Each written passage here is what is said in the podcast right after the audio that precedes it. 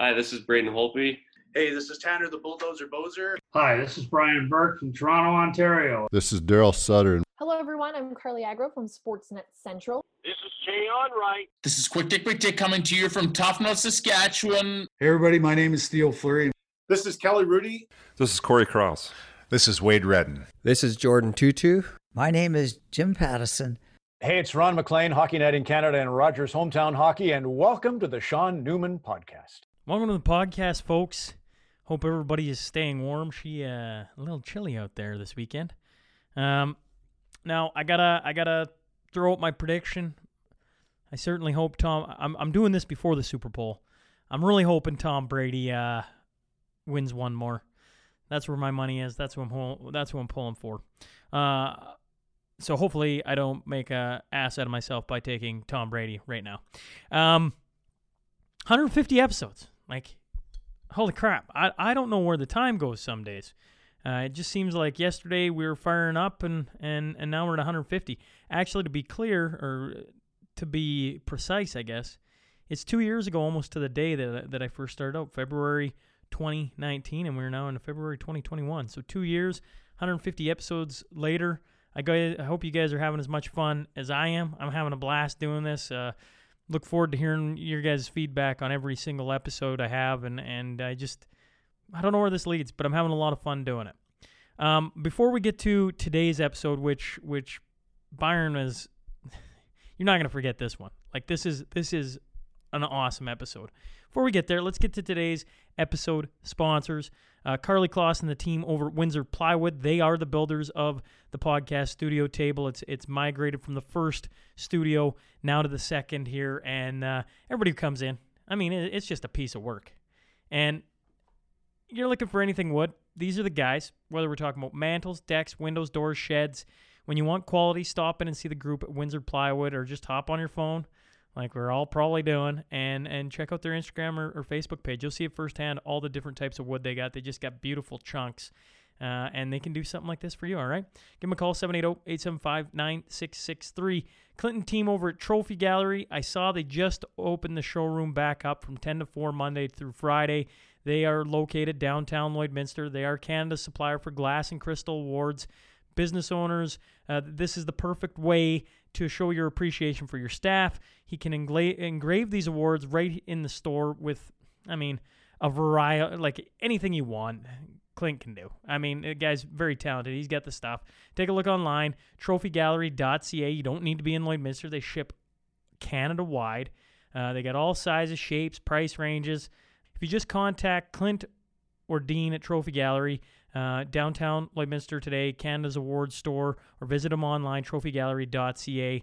Uh, you'll see what they're they're working with.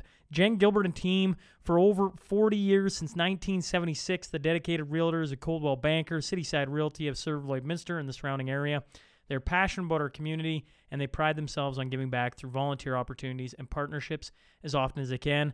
They know that home is truly where awesomeness happens. Coldwell Banker, Cityside Realty, for everything real estate, 24 hours a day, seven days a week, 780-875-3343. And if you're um, if you're looking into houses or maybe uh, you got your mortgage you're wondering about, how about uh, Jill Fisher, mortgage broker? Um, I say it all the time. Her name says everything. But right now, in in the world and where mortgage rates are going and uncertainty in the future and everything else, why not give a lady a call who uh, who understands, you know, maybe how you could save some money, maybe how you can position yourself better in the future um, for all your mortgage needs. Uh, give her a call 780-872-2914 or visit her at jfisher.ca. She serves all of Lloydminster, Bonnyville, and Cold Lake and Vermilion, and she's looking forward to uh, helping you out. Clay Smiley over at Prophet River. Uh, I keep telling the story because I find it fascinating. I probably have to have Clay on here at some point. But he, here's a guy who was a school teacher and started uh, importing firearms from the United States, and you know, it just blows up. And now he's got. If you haven't been into Prophet River, like it's an impressive store, and they can help you with anything gun related. We're talking firearms, optics, uh, accessories you know, like, and they serve all of Canada. So if you go to prophetriver.com today and check them out, they can help you out. They're experts in that field, and uh, you're going to find nobody better than Clay. The SMP billboard across from the UFA.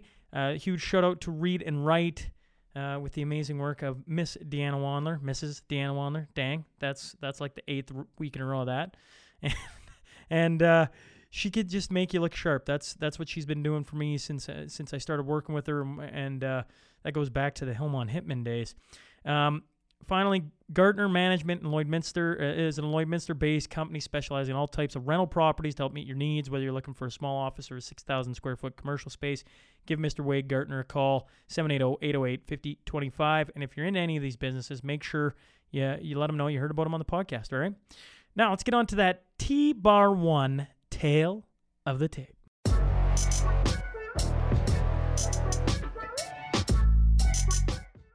Born in 1949 in Campbellton, New Brunswick, he started his broadcasting career in 1965 working in Newcastle, Quebec City, and Dawson Creek. After this, he would head to Australia for two years. From 1981 to 1995, he worked for the CBC. He's spent time at 630 Ched, teaching at NAIT, and now a freelance journalist. He's broke stories such as the Talisman Energy scandal, David Milgaard, who was wrongfully convicted and spent 23 years in prison. You may remember the tragically hip song Wheat Kings with the line, Late Breaking Story on the CBC. He's written a book, The Man Who Mailed Himself Out of Jail, the Richard Lee McNair story about a man who escaped from prison three different times and then later would converse via letters with Byron. His Wikipedia page probably says it best.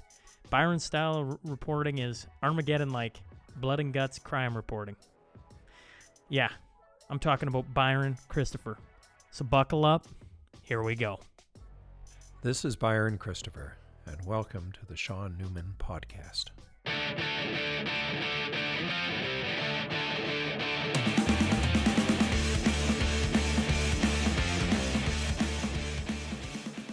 I was really excited to come sit here because I've been I've been you know, we were supposed to do this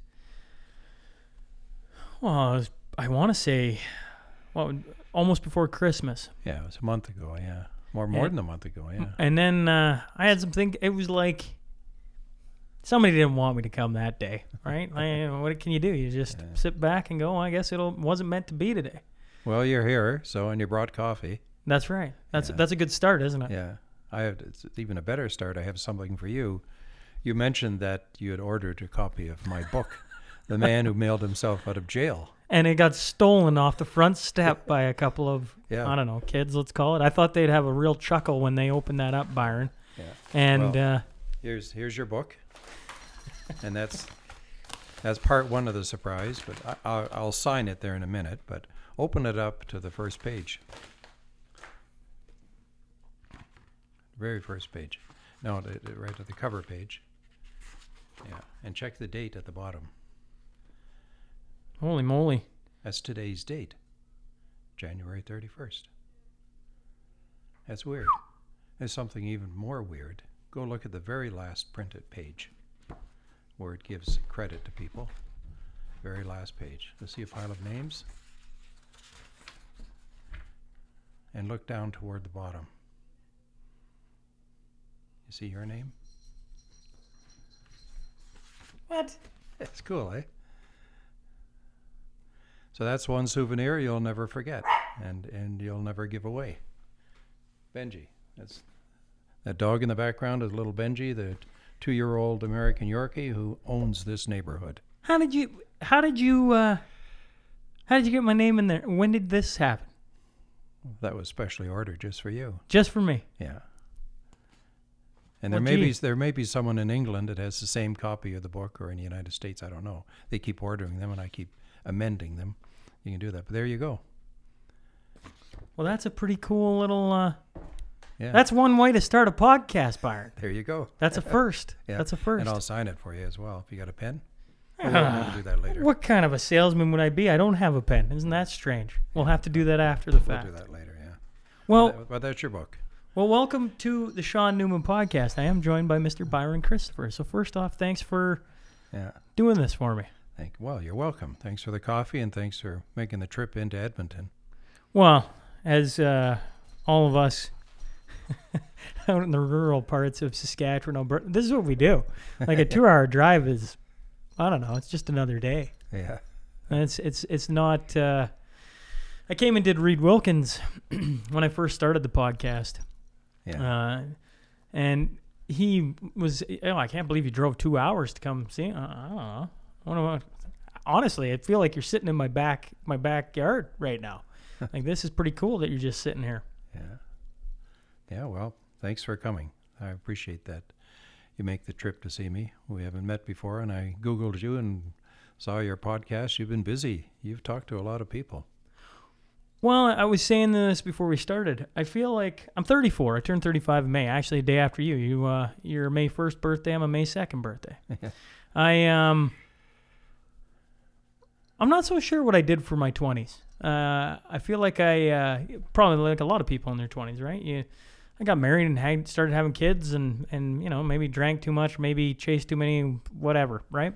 But I just feel like, ah, my 30s are are I want to figure some things out and I want to talk to some people and every day that ticks by is a day gone, I guess. And so yeah, I I try and stay busy and not overdo it for the family, but you know, I read your I read your uh I, I guess I should give a shout out to Justin Tyndall. He's a guy I work with. He took a course of yours at NAIT, and he said I should come to you. And I, I forget what, what, what it says at the top, but the first I was kind of like Byron Christopher. I don't know who that is, right?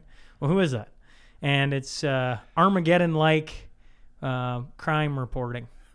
And I'm like, well, gee, that sounds kind of interesting. Let's. And then the deeper I dig, the more interesting you become. Yeah, thank you. Yeah, and I, I, I sense just in talking to you now and a few moments we had earlier that you have a, you're drawn toward journalism and information and uh, giving out the information as well. And I see that with a lot of people that they like, uh, they'd like to be a, a reporter, a journalist as they call it, and there's always a little bit of them, uh, a little bit of that in them, and I see that in you it's curiosity, but more than that, you want to share your information with people, and I guess that's why you're here today. Well, I, I, I, uh, I was gonna wait until later. I would like people to get to know you, so I'd like to for you to talk about your story and your journey into journalism. But one of the things that really draws me to your story is, I was saying to the wife on the way up, and I hope I do a, a good job of describing. But I feel like the human population is like they're sitting in a movie theater, in one of those old movie theaters where it's got the the curtain that draws across, and media opens up the curtain, and we get to see what they want us to see. And then they close it again and they open it up and you just get to see the acts. You don't actually get to see what's actually going on behind the scenes but you're a guy that for all your life i feel like has been behind the curtain and actually knows what's going on which has given you um, some insight into how the world works so to speak Yeah, that's uh, perhaps is an interesting way of uh, looking at it. I'm from New Brunswick, a small town in uh, New Brunswick, northern New Brunswick, Campbellton. And as a, I grew up on the edge of town, and I was quite shy. And something I could not do until I was around 14 or so. I couldn't talk. I stuttered a lot. I was so nervous. So therefore, I didn't get into town very much. And the oddest thing happened when I was 18. I was a disc jockey. That's just weird how your life changes like that. So, from being a shy introvert person, I think you study things more. You try to find, you're always trying to find the why here. Why is this happening? Why is this, you know? Uh, so, that was perhaps part of my uh, character. Um, my father was big on integrity, but you didn't know that till you got older. You know, you're just a, an older man. But now I look back and I say, gee, I'm quite proud of that guy. I like how he stood up for things. And I look at people in the town where I grew up, those who uh, pushed humanity in the right direction. I see them now as, as heroes. You don't know who they are, they're not famous, but in my mind, I look up to these people. So I think there are some events in your life can shape the kind of work you get into, and I became a disc jockey. And I was, I think, average at that. I wasn't good or wasn't bad, somewhere in between. And when I was, uh, excuse me, doing the afternoon show at CFRN FM, it's now called The Bear, the format change. Um, I remember walking out to the teletype then. This was the late 70s. Teletype's how we got our news. They were very noisy, like a, a typewriter. So So I'm at uh, CFRN FM, and the teletype machine was clunking away. They're very noisy machines, kind of neat. And there was a news summary coming across, and they come across every hour or so, and they're from uh, Broadcast News, and it had uh, a summary of all the major news items in the world. And the very last item on this news summary had to do with a, a massacre in the square in Tehran, in Iran. About 700 people were killed. So one of the announcers was walking by, and I said, Hey, look at this. This is the last item here. And look, 700 people died in this massacre, and they buried it at the bottom of the summary. That's bullshit. That should be the lead story. And he said, quite sarcastically, Well, if you think you can do any better, you should get into news. And I said, Well, anyone can do better than that. That's just wrong. And I tell that story to students. So I tell them I got into the business because I was uh, critical of it. And the question I get asked years later, decades later, well, now that you've been in the business for a while, do you still have the same thoughts? And my response is no, it's worse than what I thought. you know, I'm sorry. It's far worse than what I thought it was. So, and that comes around to my blog, No News Release Journalism. It's a bit of a dig at the reporters who simply get their news at news conferences or news releases. I, I've always told students and fellow reporters get out and get your own stories. I mean, the news releases are fine, but go beyond that. Get out and talk to people and and and get your own stories. You know, a very small percentage of the news is covered. What percentage? Maybe 5% of the news is actually covered. The rest is it's just out there. So I hope that answers your question. So there's 95% of things going on in the world nobody's giving putting a spotlight on. Sure. Yeah. And it, it's impossible to cover it all. And in some cases, like we saw with the American election, most of the major media outlets were partisan. They shouldn't be. They should, should be just reporting the facts. You shouldn't take sides. And when you're when you're biased in the reporting, uh, then cens- censorship gets involved. People begin to censor stories because they feel it's going to hurt their candidate. So we saw that happen. So you can see the mess the world can get in if journalism isn't true to its goals of just reporting the facts. And sure, you're bound to stray every now and then, but it got so much, so far out of hand in the U.S., it became a bad joke.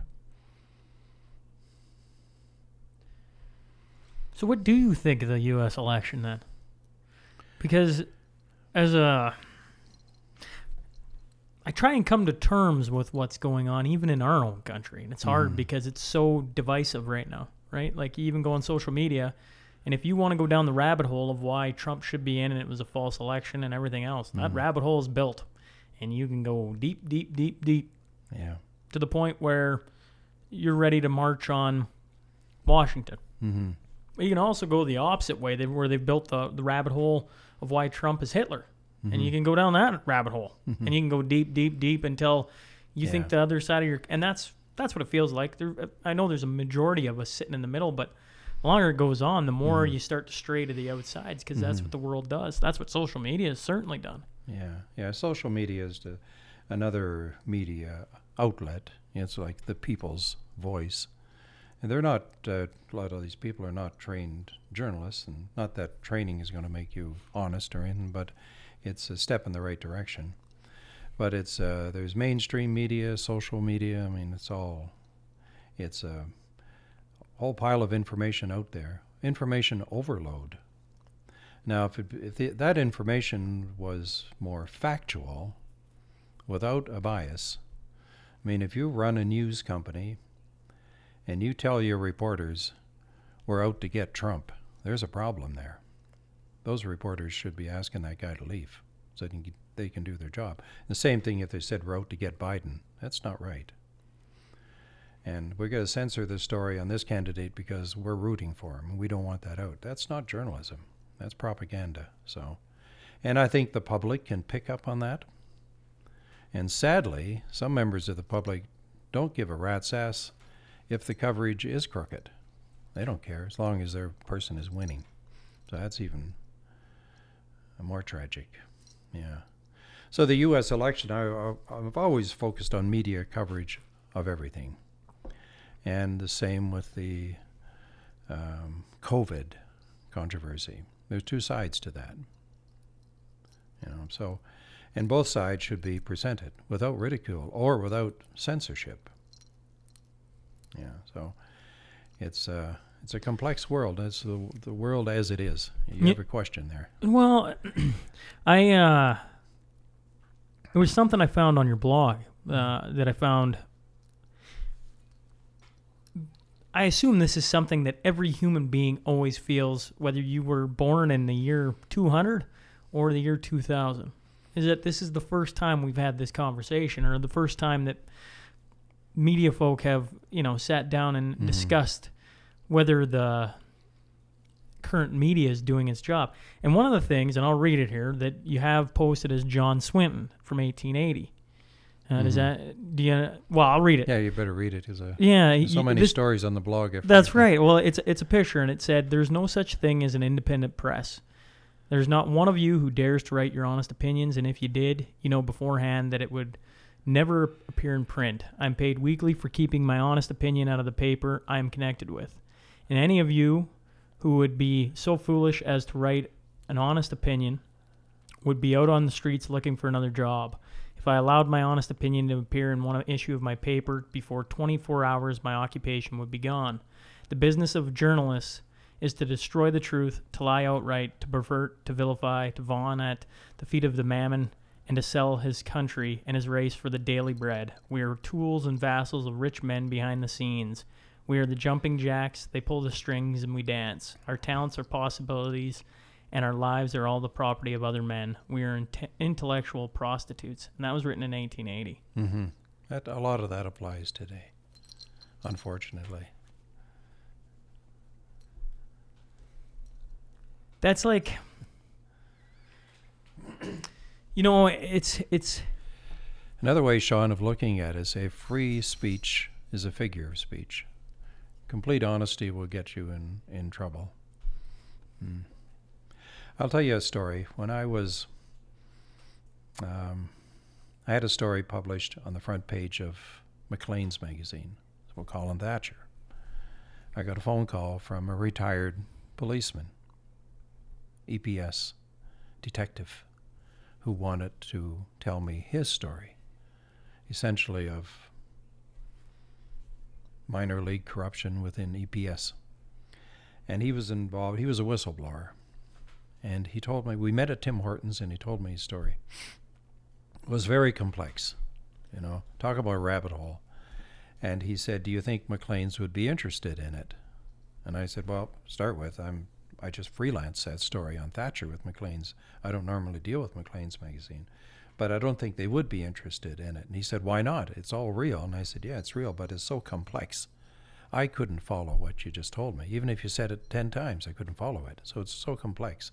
But I think you're valid, your points, um, but it's hard to convey that information. So he, we, we parted on that point. I said, Sorry, I, I can't follow what you're talking about. And it's, it's very complex. So it was um, not a major story, but for him, it was a major part of his life.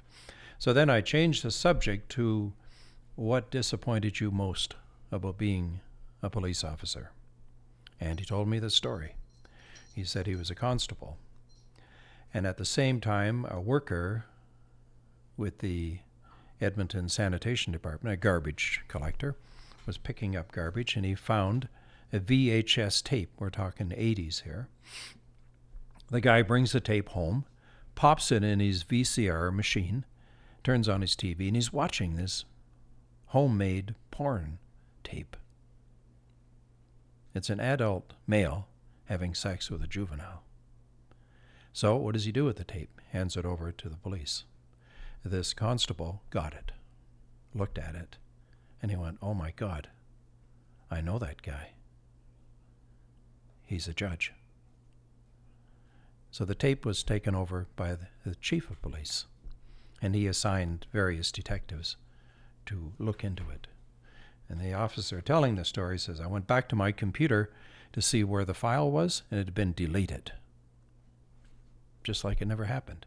And the judge resigned for family reasons, but was not charged. He was a Court of Queen's Bench Justice. So I said to the officer, Can you give me his name?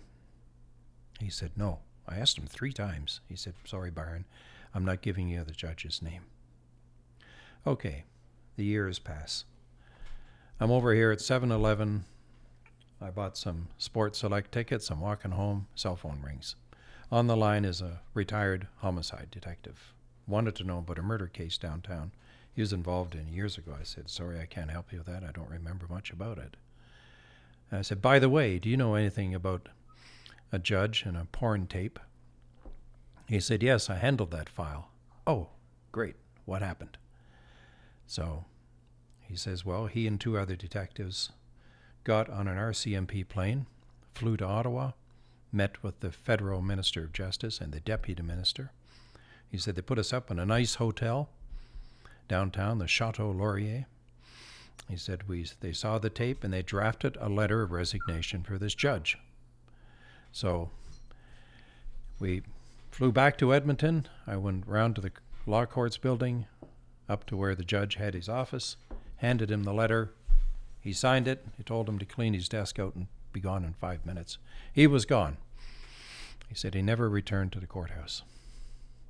I said, Can you give me his name? And he did.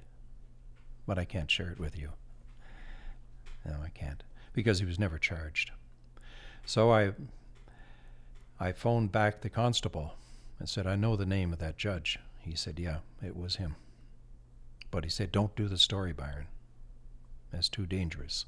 So I could never I did the story. I called it the Law Court's Secret Porn Star. But I can't identify the retired Court of Queen's Bench Justice because he was never charged.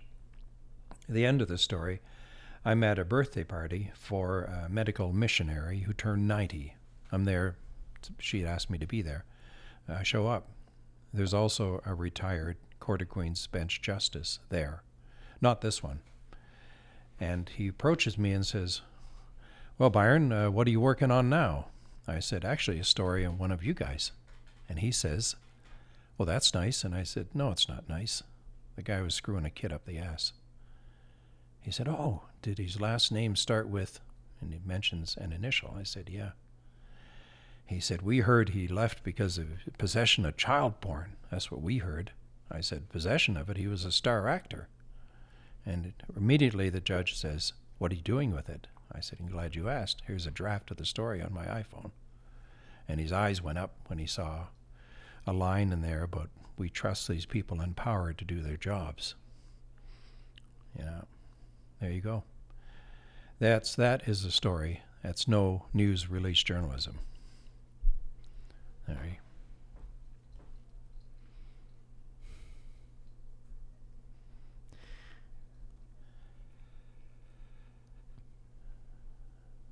Kind of makes your skin crawl, doesn't it? Yeah, because you don't expect that. You don't expect that from the police. I challenged the officer. I said, Well, why didn't you charge him? And he said it was a plea bargain. I said, No, it wasn't, because he was never charged. And the same with the retired justice at the birthday party. He said, Byron, that was a plea bargain. I said, No, it wasn't.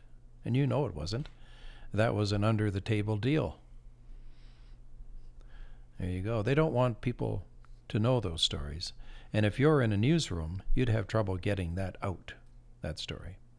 Just like I had trouble getting out the story of Talisman Energy and lawsuit against it for its behavior in Africa.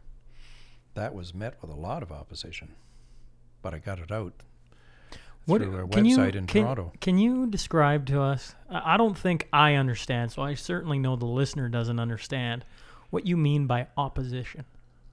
Opposition. Oh, they they weren't in favor of that story.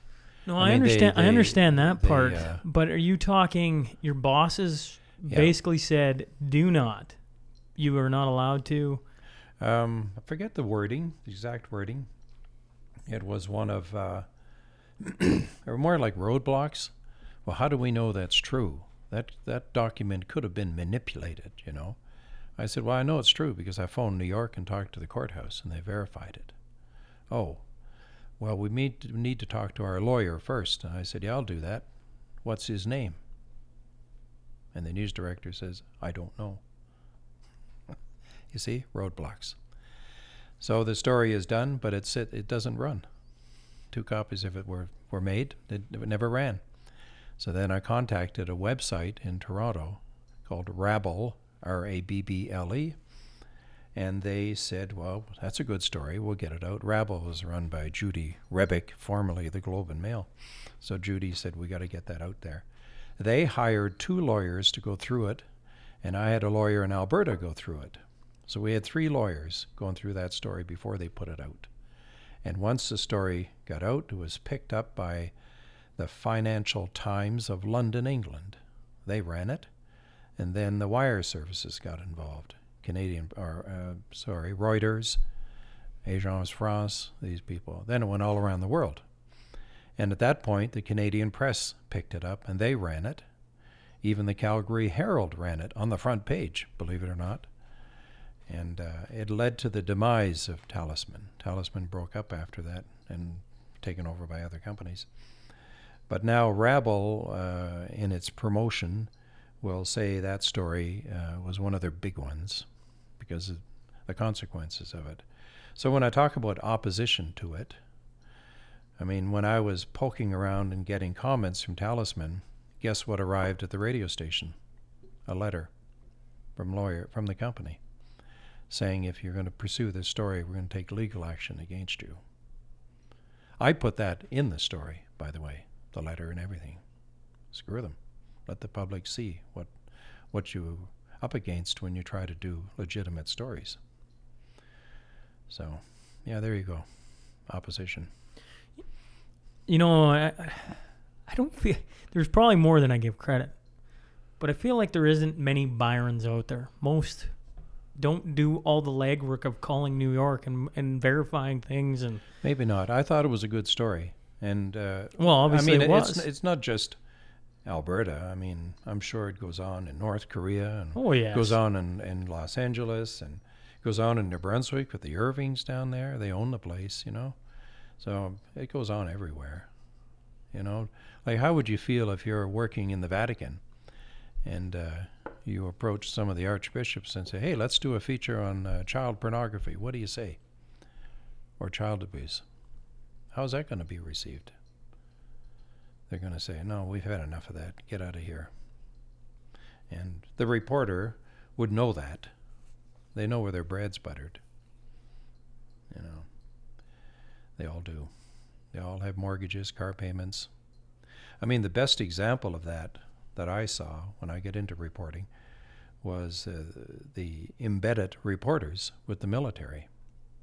These reporters are on junkets, but they don't announce that when they do their reports nor in, nor in their dispatches. They don't say their flight was paid for by the military, the meals are paid for, the accommodation is looked after. They should, right off the top and right at the very end of it. So the audience will know hey, you're not really neutral here.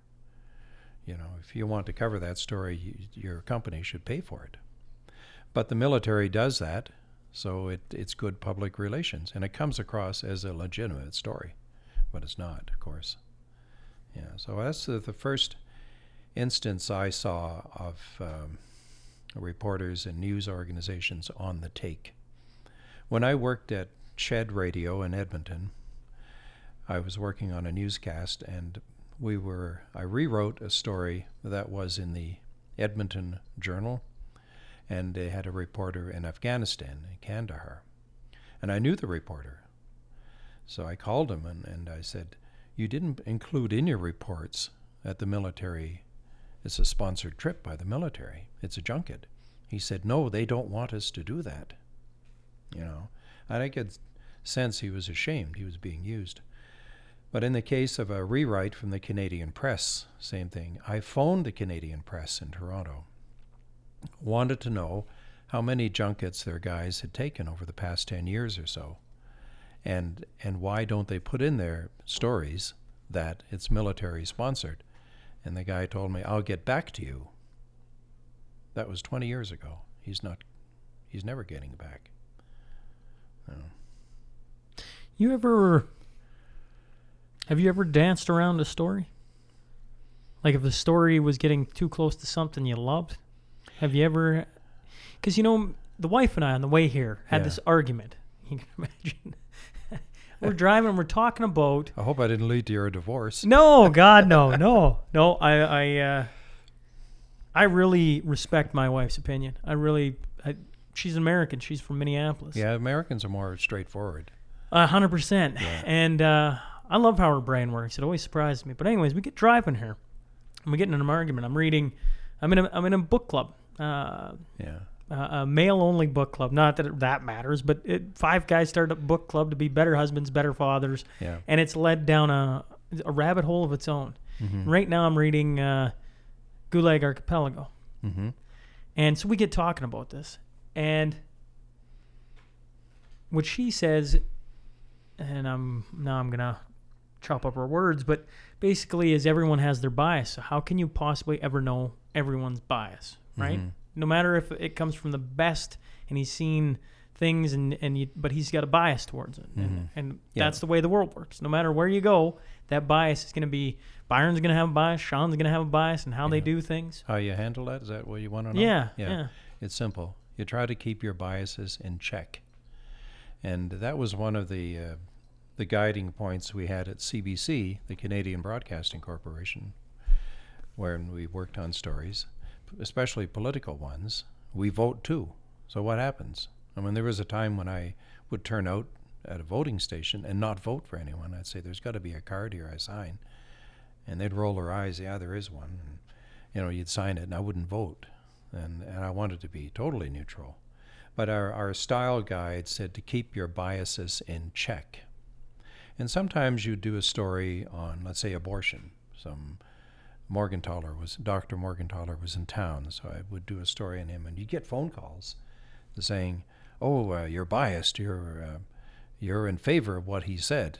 No, I didn't indicate that at all. I just reported what he, He said. Yeah. you know but so there's, there's situations like that but the, you ask about a story that i had to dance around yeah i'll tell you a good one it was in 1997 or 96 i can't recall the year but i was in nicaragua with two journalism students natives and we were doing a series of stories involving the indigenous people of nicaragua the war was over I'd been there during the war, and I remembered that. It was funny to be back, and there was still a lot of tension in the country.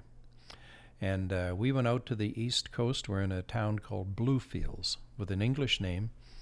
And I'm walking down the street and uh, just had some time to kill. I don't know where the students were, but I saw an embassy of Colombia.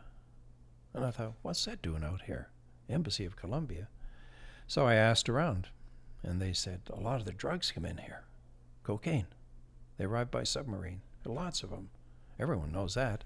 Arrived by submarine? Yeah, submarine. Yeah, and uh, and a lot of them arrive by aircraft, and they had so much uh, cocaine on them, they they didn't even bother recovering the plane. They just crash land the thing and just take it and destroy the plane. So much money involved. But that was the story I got. So. In an interview with the mayor of Bluefields, I popped that question to him and I said, I understand, I've been told that a lot of cocaine comes in through your town. What do you know about that? And he gave an answer that he didn't know anything about it, and, and that's fine. But what he did, I found out later, he phoned Managua, the capital. I got on my cell phone a call from former ambassador Nicaragua to Canada, Pastor Valle Garay. He was then the trade consulate. He said, Byron, Byron, Stop being the white knight on the white horse. He said, They're going to kill you. He said, Don't ask questions about cocaine. And I said, I simply want to know that. He said, By, and, and I said, You've always said, Pastor, and I recall you arguing with Ronald Reagan at the time. Reagan was saying a lot of cocaine was coming to Nicaragua from Colombia, but you denied it. He said, Reagan was right, I was wrong but I did not know it at the time. But it is happening, Byron, and I'm ashamed of it. He's a former trade consul. He had resigned or retired. He said, just keep your mouth shut and get out of there. You're with some students, you're all in harm's way now. Shut up. I said, I had no idea that was happening. He said, You had no idea? He said, When you're in Managua, didn't you see the big houses on the hill? I said, Yeah, they're mansions. He said, Where do you think that came from? He said, Just be quiet, just get back here. So I did. So that's one story I danced around. They ended up killing a reporter who dug a little deeper than me. His name was Gary Webb, W E B B. He worked in San Jose for a paper. He broke the story of the CIA, of all people, importing cocaine to, for the black people in Los Angeles to the ghetto. It would screw them up. But they were behind that. And he broke that story. And they, they, he lost his job because of it. He was ridiculed. And he supposedly committed suicide. First bullet in his head didn't do it, so he had to pull the trigger again. That's how Gary died.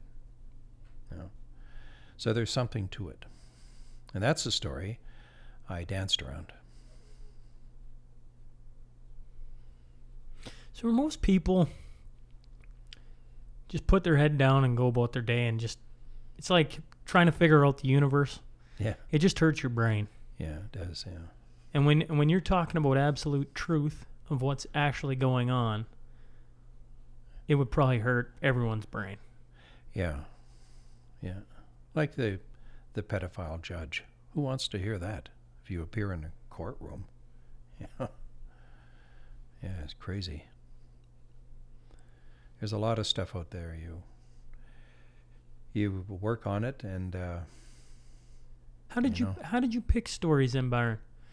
That one came to me. I was there on an innocent thing about the native people of Nicaragua having their own school set up and their own network and their own information network and that. So these were two native students I went down with. I was teaching then at Grant MacEwan. So uh, that that I got by accident, and I was fascinated with that. I said, "Wow, cocaine arrives here." And one guy said, "Yeah, a lot of it." He said that's why the, Colombian embassy is here, besides in Managua. But Pastor's honest remarks, I mean, I I was uh, touched by that. I mean, he ended up saving my ass. So then I I did get to Managua. I didn't quite shut up about it. I wanted to meet the the vice president, whose name was Daniel Ortega. He's now the president. So I went around to his compound. Talk about heavily guarded. I mean, this is crazy. I pull up there, and there's about 20 guards at the front gate. They've all got army fatigue and machine guns and grenades hanging from them and pistols, and, and you can't get in to see Daniel, of course. So I pulled out a carton of cigarettes I bought in Dallas. And I said, You may think this is a bribe, boys, and it is. Here's your cigarettes. So I get in. I get in to talk to Maria, the secretary. And she said, Daniel, through a translator, Daniel is is busy or out of town or something. Three times I was back there. Three times to Daniel's office. Third time he pulls up in a a Mercedes sitting in the back seat, just a short little guy. And uh, I meet Maria again, then the translator, and she said, "Oh, Daniel is uh, he's uh, he's traveling soon." I said, "Yes, I understand. He's going to Cuba." Yeah, yeah, but you come back tomorrow. I said, Maria, through the translator, stop fucking me around. The translator says, I cannot say that to. He's our He's our uh, vice president. We cannot use that language here. I said, Say it. I'm paying you to translate it. I wanted to ask him about the drugs. And uh, so she said it to Maria. And Maria goes, No, senor, no, senor, waving her arms, you know, frantically. I didn't get any interview. But that night, I'm back at the hotel. I get a call from reception. There's someone to see me at reception. I walk out some tall guy. He looked like a diplomat. He said, May I have a private word with you outside? And we sat in a place, you know, they have these umbrellas, these round tables, and you have a beer. We just sat there and talked. He was head of the Sandinista Party, president of the Sandinista Party, and he wanted to know about a conflict I had at Daniel Ortega's office. He said, I, I wanted, and he spoke English perfectly. And he said, I wanted to know if you told Maria to fuck off. I said, Yes, I did. And he said, Thank goodness someone did it. he was quite happy. Isn't that weird? And uh, he became the ambassador to Washington. But there's a story you kind of dance around, you know, and I never did interview Daniel, but I'm told by the trade consulate don't return to Nicaragua, Byron. Do not. And you also mentioned about Daniel having sex with his 12 year old adopted daughter. I said, Yes. He said, Don't go back. I said, That's true. He said, Well, everyone knows it's true, but we didn't write about it. There you go. So if I go to Managua, you'll see me dancing at the airport. You know, you, you at the start of that story, you, you mentioned you left alone and got out of there, but then you talking about how far you dug. Yeah, You I, I was angry hard. at that. Yeah, I was angry at that uh, comment, and I did go back, and I was leaving uh, in a short time. I thought I'd go right in their face and say it, and nothing nothing happened. But I'm told don't go back. I had a similar thing in Nepal in 1981. I was there for an innocent story in a national magazine called Today, the old Weekender magazine, the old Star Weekly. Your parents would know that. So it's supposed to be a good story. Canadian medical missionary builds a hospital on the side of a mountain in Nepal. Wow, good story. So I get over there, do the story, and there was a national strike looming by the communists. They wanted no one to go to work on a certain day. So I thought, well, today's the day I'm going to climb a mountain and get some. This is before drones. And I wanted some near aerial shots of the complex, the hospital, and the grounds and the village, and that. So I had to climb this mountain. So I'm heading up there with my tripod, two, can- two cameras. There's a roadblock. 20, 30 guys standing around this roadblock. I knew what it was about. They were with these Marxist group, and they didn't want anyone to go to work. So the leader, believe it or not, is standing on a rock that is about as tall as my house, you know, the, the first roof. And he jumps down, believe it or not, and lands on the ground. And he walks over and he starts speaking to me in Nepalese. And I know no Nepalese, but I knew that he was upset. He saw the tripod and figured I was going to work. So he put his hand on my chest and told me, Don't go. I told him I'm going up the mountain to get shots. And he, no. And he didn't speak English. They had no literature as well. So I took his arm and I pulled it down. I said, I'm going. And all the boys moved and I went through them. And I remember the looks on their faces like, what do we do? You know, but I checked around, not one had a weapon. No gun, no rifle, nothing. So I figured, oh, if they they wouldn't shoot me in the back, they'd fire a warning shot. They let me go. However, I returned, and uh, some nurse at the hospital said they had talked to the Maoist people, and they said that I was. Um, uh, they used a term that I was. It meant that I was rude to them. I said no. I thought they were rude to me, but they weren't happy with me. Two or three months later, those same Maoist guerrillas shot and killed two Europeans on that path. And it's always bothered me. That, that, little conflict, did it make them more determined? That, that will always haunt me. And uh, so I started a blog and I did a story on this medical missionary and complimentary story, you know, and people from the village, now adults, the children, wrote, Do you remember me? And you know, I was, I remember you, and things like that. One guy, and I, I my email address was there, and uh, one guy started sending me, looked like a medical picture. It was a fellow who was on a motorcycle, had crashed his motorcycle behind something, and you could tell he was deceased. There's a lot of blood there. And I thought this guy has become a paramedic. And the next email showed a man three men hanging from trees. They were been hanged. I thought this is not a medical person. He's either with the police or guerrilla group or something. And the next one, the third one, and then I had to delete his emails, showed a man in a bus with his head hanging out the window and half his skull was cut off with a machete. And the blood was his skull was hanging there because of the skin, a lot of blood down the side of this bus. And I thought, who's sending me that? And I realized it's a message from the rebels. If you return to this area, we have not forgotten you. Nobody sends emails like that. So that's one other place I won't be visiting. Haven't have you never worried for your life? You, you mentioned just walking through and being like, ah, if they shoot, you know, they're gonna fire a warning shot. Yeah, Like there has to been. I did that too, leaving uh, Daniel Ortega's office. The translator was like terrified.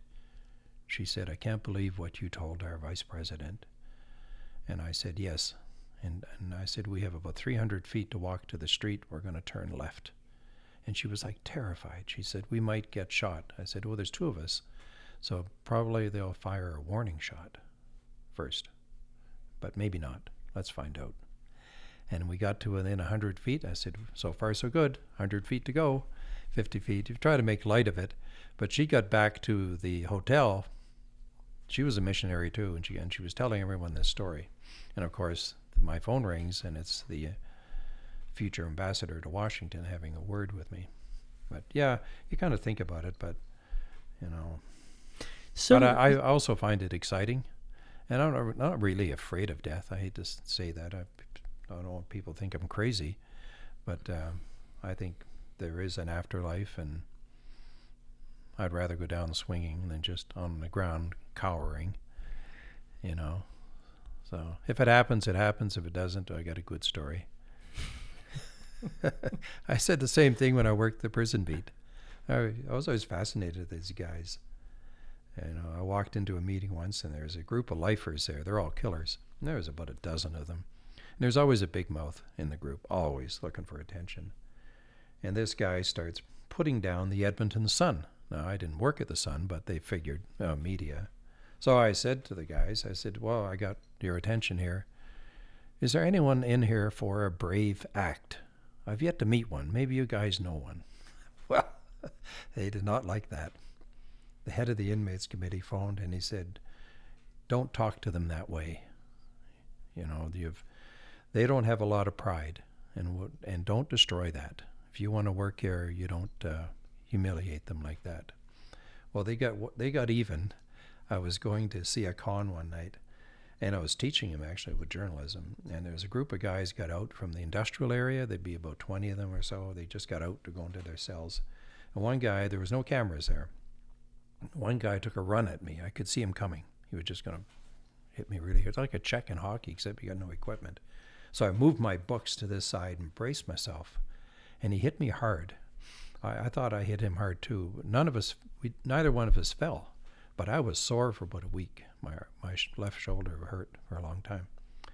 So then uh, I got called into a meeting. The deputy warden phoned me, and he said there was an incident. Do you want to talk about it? Do you, can you identify that prisoner who hit you? I said, Yeah, I probably could. Do you know him? I said, No, never seen him before. And he said, Do you want to identify him? And I said, No. I said, I've I've learned my lesson. And he he folded. He had a folder, and he just clapped. And he says, "Well, it's the end of that." And that turned out to be a good thing, because the head of the inmates committee heard that I hadn't ratted on the guy, and uh, we talked about that. And he said, "Thanks for not ratting on the guy, but don't don't put them down, Byron." And he said, "Another thing, stay away from the pedophiles. We don't like you talking to rapists." And I said, "Well, there's still stories there." Well, you got a choice. If you want to talk to the rapists, you don't talk to us. And I said, I'll talk to all of you. And that was just a uh, um, a false threat. It never happened. I continued to talk to all the prisoners. Yeah, but no. Sometimes you run into these things, and it's not as bad as what what you say. You know, as as what you hear. I remember being in Nicaragua the first time in 1980. I was with a sound technician from CFRN, Larry Arno, and the war had ended, sort of, at night. It flared up again when the electricity went out, a lot of shootings. And they had just killed an American reporter. He was with ABC. His name was Stewart. I think his first name was Bill. Bill was reporting uh, toward the end of the war and uh, is captured on video. You'll catch this if you were to Google it. Bill goes up to a National Guardsman and they're talking, and the Guardsman tells him lay down on the ground. So he complies, lays down, and the officer takes out his pistol and shoots him in the head, just above the ear, kills him. It's all captured on, on film. So the reporters all took off. They said, to hell with that, we're not covering this war if that's how you're going to treat us. So when I returned, the war was over, but there, I don't know, I don't think there's any reporters there then. So this uh, sound technician had seen the video clip of Stewart being executed. He wanted to know where it happened, and I said, "Well, let's go there." So we got the address. We're walking there, and we passed the palace where the government was. The you know, head of state was stayed in this palace. There was a broken down fence where the tanks had run over it. There was a guard there. He's laying down on the grass, guarding the palace, and he he hears us talk in English. So he yells out, Stop, alto, in Spanish. And Larry says, What did he say? I said, He's telling us to stop. Are we stopping? I said, No, we didn't understand him. We'll keep walking. So the guy takes his rifle and aims it at us. Larry said, He's going to shoot us. And I said, No, he'll fire a warning shot first. But he never fired a warning shot, never fired any shot. But on the way back, we, we had to find a different way to get back to the hotel. rather than that route. But uh, sometimes you push it and it's okay. I didn't think that guard was going to shoot us. I thought he was just a lazy guy lying down in the shade. You know, he heard us speak English, thought we were gringos, I guess, Americans. It never happened. But sometimes you got to push the envelope. If you're going to run away from every boogeyman, uh, oh, hell, that ain't life.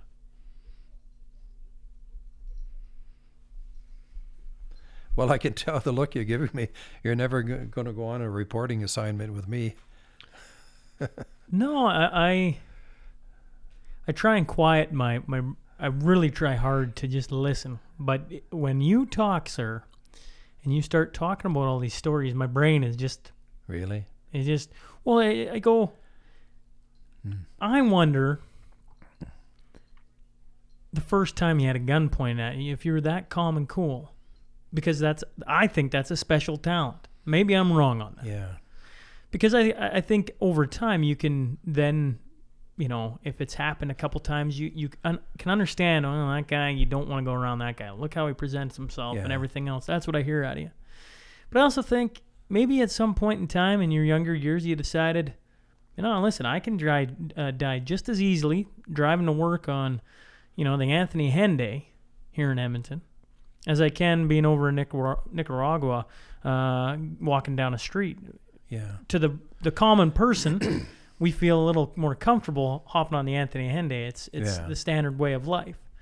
Whereas going across the planet and digging on some things Mm-hmm. seems, well, it is an adventure, and there is certainly danger very present. But there's just as much danger hopping on uh, the Anthony Henday. There can Henday. be, yeah. And I think uh, Larry wanted to see the spot where that reporter was executed, and we went there. Was, we stood there, and I said, "Now you've been here." He had watched the clip many times as CFRN and was bothered by it. He was terrified, actually, but he still wanted to see it. I had not seen the clip until years later. I now post it on my Nicaragua site. Yeah, it's right beside a McDonald's restaurant. It's the only one in Nicaragua at the time. Yeah. And I, I asked around about that when I got there, and I said, Why would you guys kill a reporter? And um, people I spoke with there said he asked the wrong questions. The, the, the dictatorship of Somoza losing the war. So they, they were circled. They, they were at the palace, but there was one or two miles that they had. That was it. That they had lost. And they were about to airlift Somoza out of there. And he said, You walk up and you're a reporter. And the question now, I've only got one side on this. That Stewart seemed to have asked it, How do you feel? You know, like the war is over and you're losing.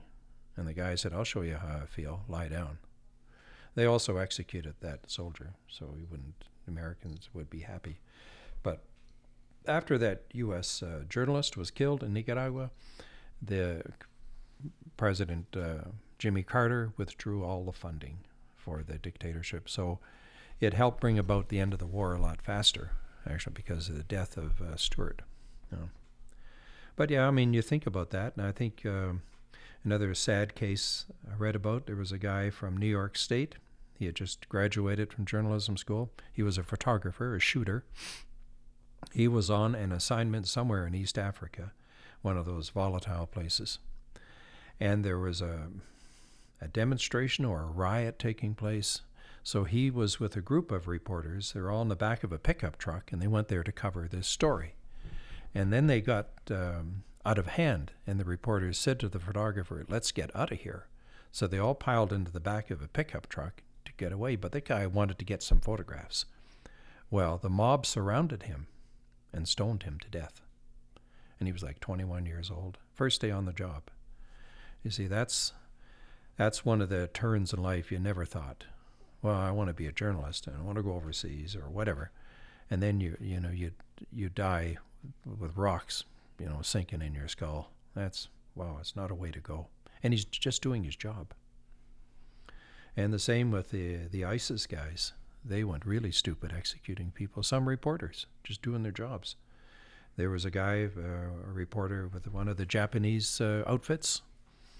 He was on the front line and he was captured along with the he was just there covering a story, and he was taken prisoner by ISIS.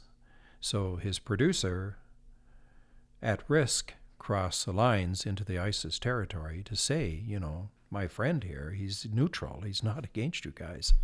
They ended up killing that reporter and his producer, taking their heads off. I mean, nobody goes to work thinking that's going to happen. But you're right. I mean, your point's well taken. You could be driving the Anthony Henday and someone could blow a red light, um, a transport truck lose its brakes, and uh, you could, could get killed in an accident. It happens every now and then. It's like a lottery, but I would think that being a journalist in the volatile countries, it's far more risky, far more. Here I am in Nicaragua doing an innocent story on the indigenous people there, the Mosquito Indians, setting up their own school and their own media, uh, you know, their own university and that. And then you just stumble across this drug thing. Well, why wouldn't you pursue it? I didn't expect to be told that, though. I mean, I still think it's a fascinating story. But some of these stories come at a price. And even if you're reporting in Canada, you know, you can, there's an economic execution too. I think a lot of good reporters are, are out of work because they're good. That seems counterproductive, doesn't it? Yeah, it is. Yeah. We have a saying in the industry people that take the reporters who take the word of the police on everything, they're known as cop suckers. It's funny, but it's sad too. Yeah. What got you into the crime beat? Like, you know, you, you talked way back when about um, starting off as a disc jockey and moving around the country. Yeah. I, I think I'd read um, that you moved to South Australia for a couple of years. Yeah, I was in Australia for a couple of years. At, yeah. at what point do you, you know, you have a, an interesting mind, Byron, where, you know, you go to Nicaragua and maybe everybody would dig into the, the cocaine, or maybe people would see it and go, mm, Yeah, I might leave that one alone and Yeah. just do what, you know, Yeah. we're here to do with the students. yeah. But you don't. So at what point does your brain, you know, you talk about being a shy kid and being a disc Mm-hmm. jockey. But at what point did you go, you know, that is something I really want to pursue? Hmm. I don't know what what uh, what it says about my character, but I I was initially when when I got into news with CBC, I was doing international development stories, foreign aid, if you will, and that brought me to Nepal, to Nicaragua, because the war had supposedly ended, and a few other places. That was interesting, and then I from there got involved with native affairs stories, but I also got in trouble I did a lot of stuff on the Lubicon Cree Indians of northern Alberta. And did you ever hear that expression, disputed territory? Mm-hmm. Yeah. Yeah. I, I coined that. No one else had used it at the time. And the natives. there- disputed territory. Yeah, back in '83 or something with the Lubicon Indians, I started using that all the time, and then they eventually, Yeah, you caught on. others, Yeah, Yeah. others used it disputed territory, and I said, well, the Indians say it's their territory, and the government says no, it's Crown land, so I called it disputed territory. The Indians did not mind that, gave them some credibility, but the government hated it, and they would. Uh, I remember one time I did a piece was on national news, CBC radio. The the very next day, Tom Siddon, the Minister of Native Affairs, flew out to Edmonton to have a news conference at Canada Place to counter what was in my story. And one of the boys in the newsroom, David Cooper, said, That's interesting, Byron. You can determine the uh, flight schedule of a cabinet minister. I said, David, that is not good news. The wheels are turning behind the scenes.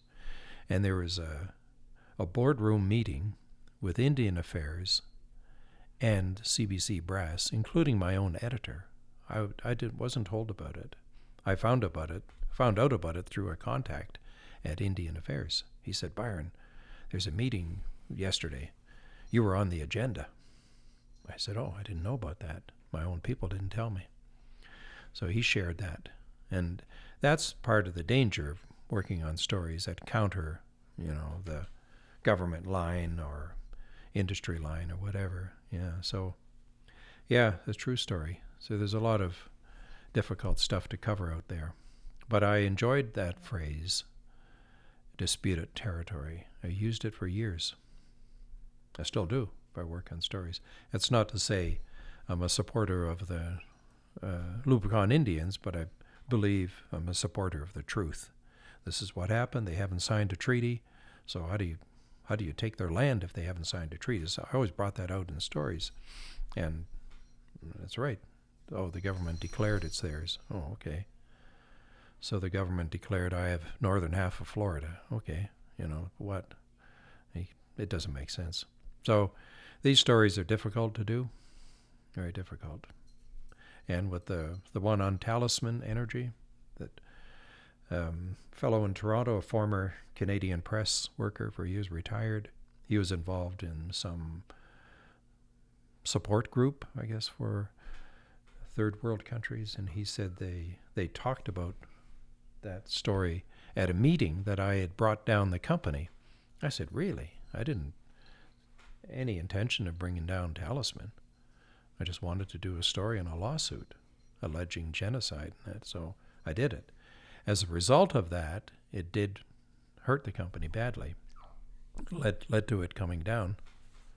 Does anything about now, like, do you worry about things? Like, I, I just think right in the middle of what we're in, we're in COVID 19. Um, the entire world is, I don't know, shut down, so to speak. You know, we're in, wife and I came and stayed in Edmonton last night, but there's no nowhere to really go. I mean, we stayed in a hotel room and, and, uh, I don't know. It, the the the latest one is you know we haven't been back to the states now to see her family. You know by the time it happens, it'll be it'll be closing in on two years, and the government sounds like it's starting to try and make even that you know to travel across the border tougher yet. And the latest one was um, oh shoot Dave Dave Nonis?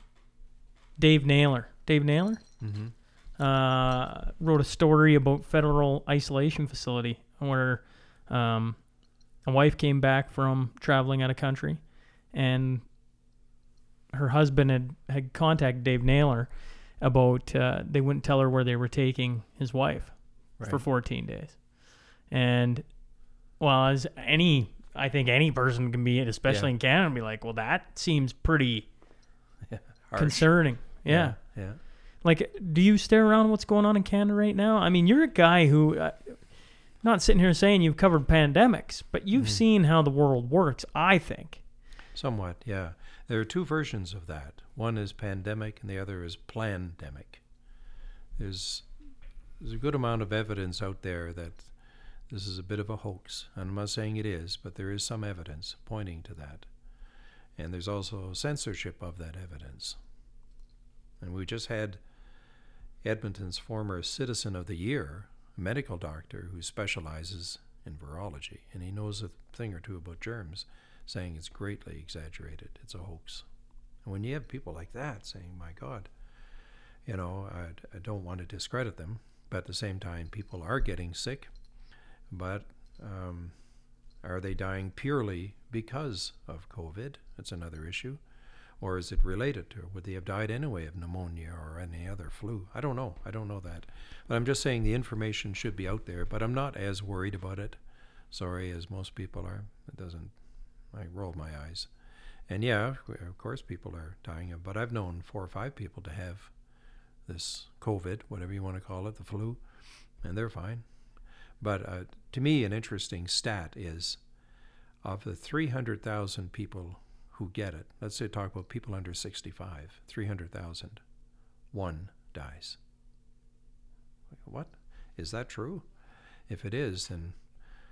Um, but you know, when senior managers of big companies are saying Byron is it's part of the great reset.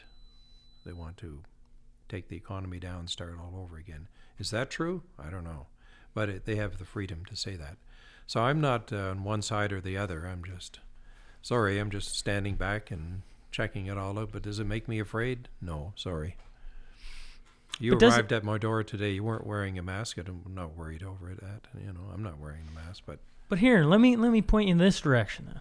So why is it why hasn't your brain, who sees cocaine and digs on it, why haven't you dug harder on COVID nineteen? yeah, because I've been busy with another project. That's why. you didn't expect that answer. No, I didn't. No, no. I'm working with uh, an American network called Discovery on a four-part series on the book I wrote. The, the book I gave you a copy of there. The man who's mailed himself out of jail. I'm I'm knee deep in that project. So this the COVID thing has affected me because I can't fly back to the states for more interviews. I had to fly to Montreal for my interviews there. But I'm uh, quite involved in that project. And that will be the documentary series. Once that is done, they're talking about a movie. So I'll be involved in that. And it isn't, I say involved. I mean, my God, we're talking contract talks. The last one dragged on for two months but we finally settled on a payment and conditions. And uh, the movie contract will be hopefully not as bad, but at least it pays. It pays good, and I like that part of it. But that's what I'm busy with.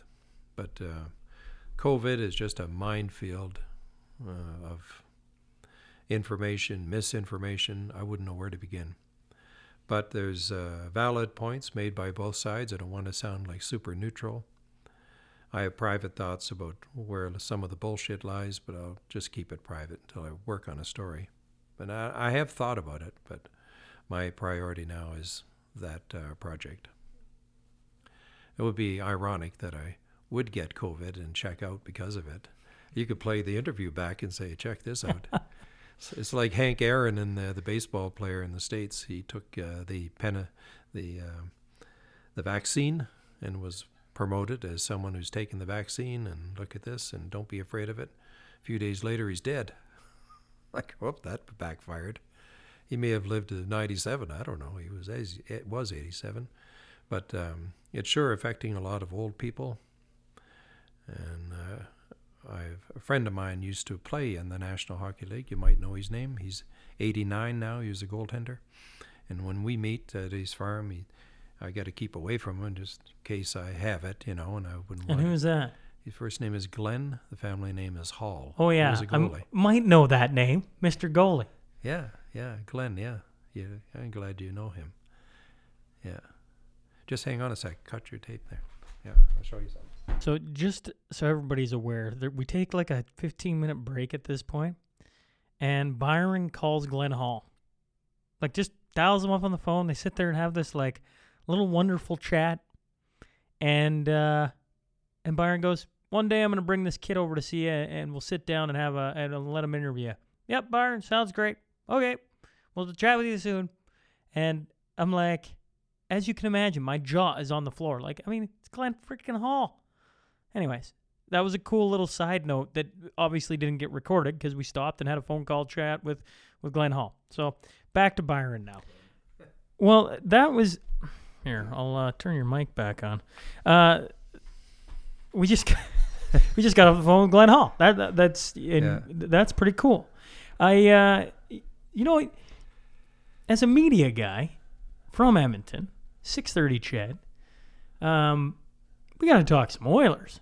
I mean, you got to have some great stories about being around in the heyday of you know, I was I was pretty darn young when the Oilers were in their heyday, and that's all you hear about the Gretzky's, the the Kurri, the Messier, Yeah, the Lowe, really, the yeah. Fuhrer, Coffey. Yeah. I mean, the list goes on. Do you want to hear a good Oilers story? Sure. Yeah, I'm at uh, CBC, and I was uh, part time there. So I was working in the newsroom plus doing sports or national sports in Toronto. These are drop-ins at top of the hour. So I got to go to the Oiler games, and with the, when you do these drop-ins, or uh, you go to the game and you're up on the halo, and you've got a 45-second report, and you give an account of how the game is going, and you know. But afterwards, you got to get down to the dressing room, get clips for national sports, and then you talk to the players and you get to know them, you know. So here the Oilers were in the playoffs, and they were very close to winning the Stanley Cup. It was the final game. It was it was so important that all the traffic in Edmonton stopped. Everyone was home watching TV, and no one on the roads. And national news, not sports, wanted an item on that. They said, "Go to the game." We'll get you a pass to get into the game again, but leave after the second period. If the Oilers are ahead and they think you might win, head out to a pub and get reaction. Maybe get the countdown or something like that. I said, okay, that's I can do that. So I go to the game, and I got clips of people watching the, uh, spectators, and then uh, as instructed, I left after the second period. But I checked my tape recorder and it. It was, something was wrong. I thought the batteries, oh, what the hell? Ran back to my, I had a motorbike then, put in new batteries. It was still, the tape recorder was screwed up. So I rushed back to CBC, got a new machine, got back in time, and the third period had started. And there was a pub called the Forum Inn right opposite the Coliseum. So I go in there. Is that the one? Was that the one right across the street? Yeah, right Or across Are we the thinking street. the same? Okay. Yeah, yeah, it's a, and it's on the ground floor, and it was very noisy. I don't go into pubs very much, but they had these TVs. They're on. They're they're all blaring away, and people are pretty pissed and watching the game and happy. Edmonton was winning at that point, and there was everyone was just counting the time down. Ten minutes to go. You know, nine minutes. Wow, they cleared the puck. Eight and a half minutes, and there was a guy sitting by himself at a bar and he struck me as a tradesman. I don't know, just the impression I got, you know, his clothing and his appearance, and maybe a welder or something, I don't know. But he's by himself. And every time the Oilers made a good move, like cleared the puck or had the puck in the Islander end, killing time, he would put his right arm up in the air and he'd go, right on, right on, like that. And I thought, he's a real hockey fan. So I went up behind him and I mic'd him. I wanted the sound of this guy being excited. And he turned around and he said, Who are you? I said, I'm a reporter and I just wanted some wild sound. Don't worry about it. I don't have to know who you are. Oh, okay. He gets back to watching the game. And then I noticed I had my pass in my pocket. Pass to get into the game. And I thought, I'm not using this pass. So I went back to the guy and I said, Do you know what this is? It's a pass that'll get you into the game. There's five, ten, eight minutes to go or something you can see the end of the game. In fact, I said, the pass will probably get you to the dressing room. And I gave it to him. He was he called over the server, paid his bill. He forgot to say thank you. He was like really excited, this guy. And and then I last I saw him run across the street through traffic. He didn't wait for it to stop. He was dodging the traffic. There's like four lanes. He was running fast to the Coliseum. So the game ends. The Oilers have won. Everyone's happy. I go around getting clips. I try to find people aren't so drunk, you know. So you get some good clips. And I looked up, and there's John Wells. He was working for us then. He went to work at TSN afterwards. And John is interviewing the players in the dressing room. They had built a little uh, platform that was up about a foot high, you know, so it was elevated. So John is doing the interviews, and I, I saw the guys, and I went, geez, you know, I follow them all through the season. At the big game, what do I do? I gave my pass away. That was kind of stupid. So I went back over to the Coliseum, and the people were leaving. They're high fiving one another, and everyone's happy. And I go down to where the dressing room was, in the bottom floor, like in the basement, and there's like hundreds of people there. They had to keep them back with cattle gates. And one of the guards, I remember he wore a cap, he spotted me. He said, Byron, come on in, come on in, get through this crowd. And he parted the crowds, and I went in. He didn't ask for the pass. So I get inside, and I was right in the middle of the celebrations. So I went around, got clips of the guys, and who do I see? This guy that I gave the pass to is standing right beside John Wells on national TVs behind him. And as the players are going by, he knew all their names, you know. There was a guy, I remember he was a forward, David Semenko. And he puts his hand up, gives him a high five. Right on, Dave, smack. And they go, and the guy, the guy was just part of the crowd, you know. And he, but every now and then he bumped John. John trying to do an interview, and uh, so I went up to him, and I said, "Who the hell let you in here?" And he looked down at me, and he held it. He touched the pass in his pocket, and he said, "Hey, you! You're the one who gave me this pass." Here I am in the dressing room of the Stanley Cup champions. Right on there, Eric. And he'd slap another player. And he said, This is the biggest moment of my life. And he was so high, it wasn't funny. So it was a funny evening.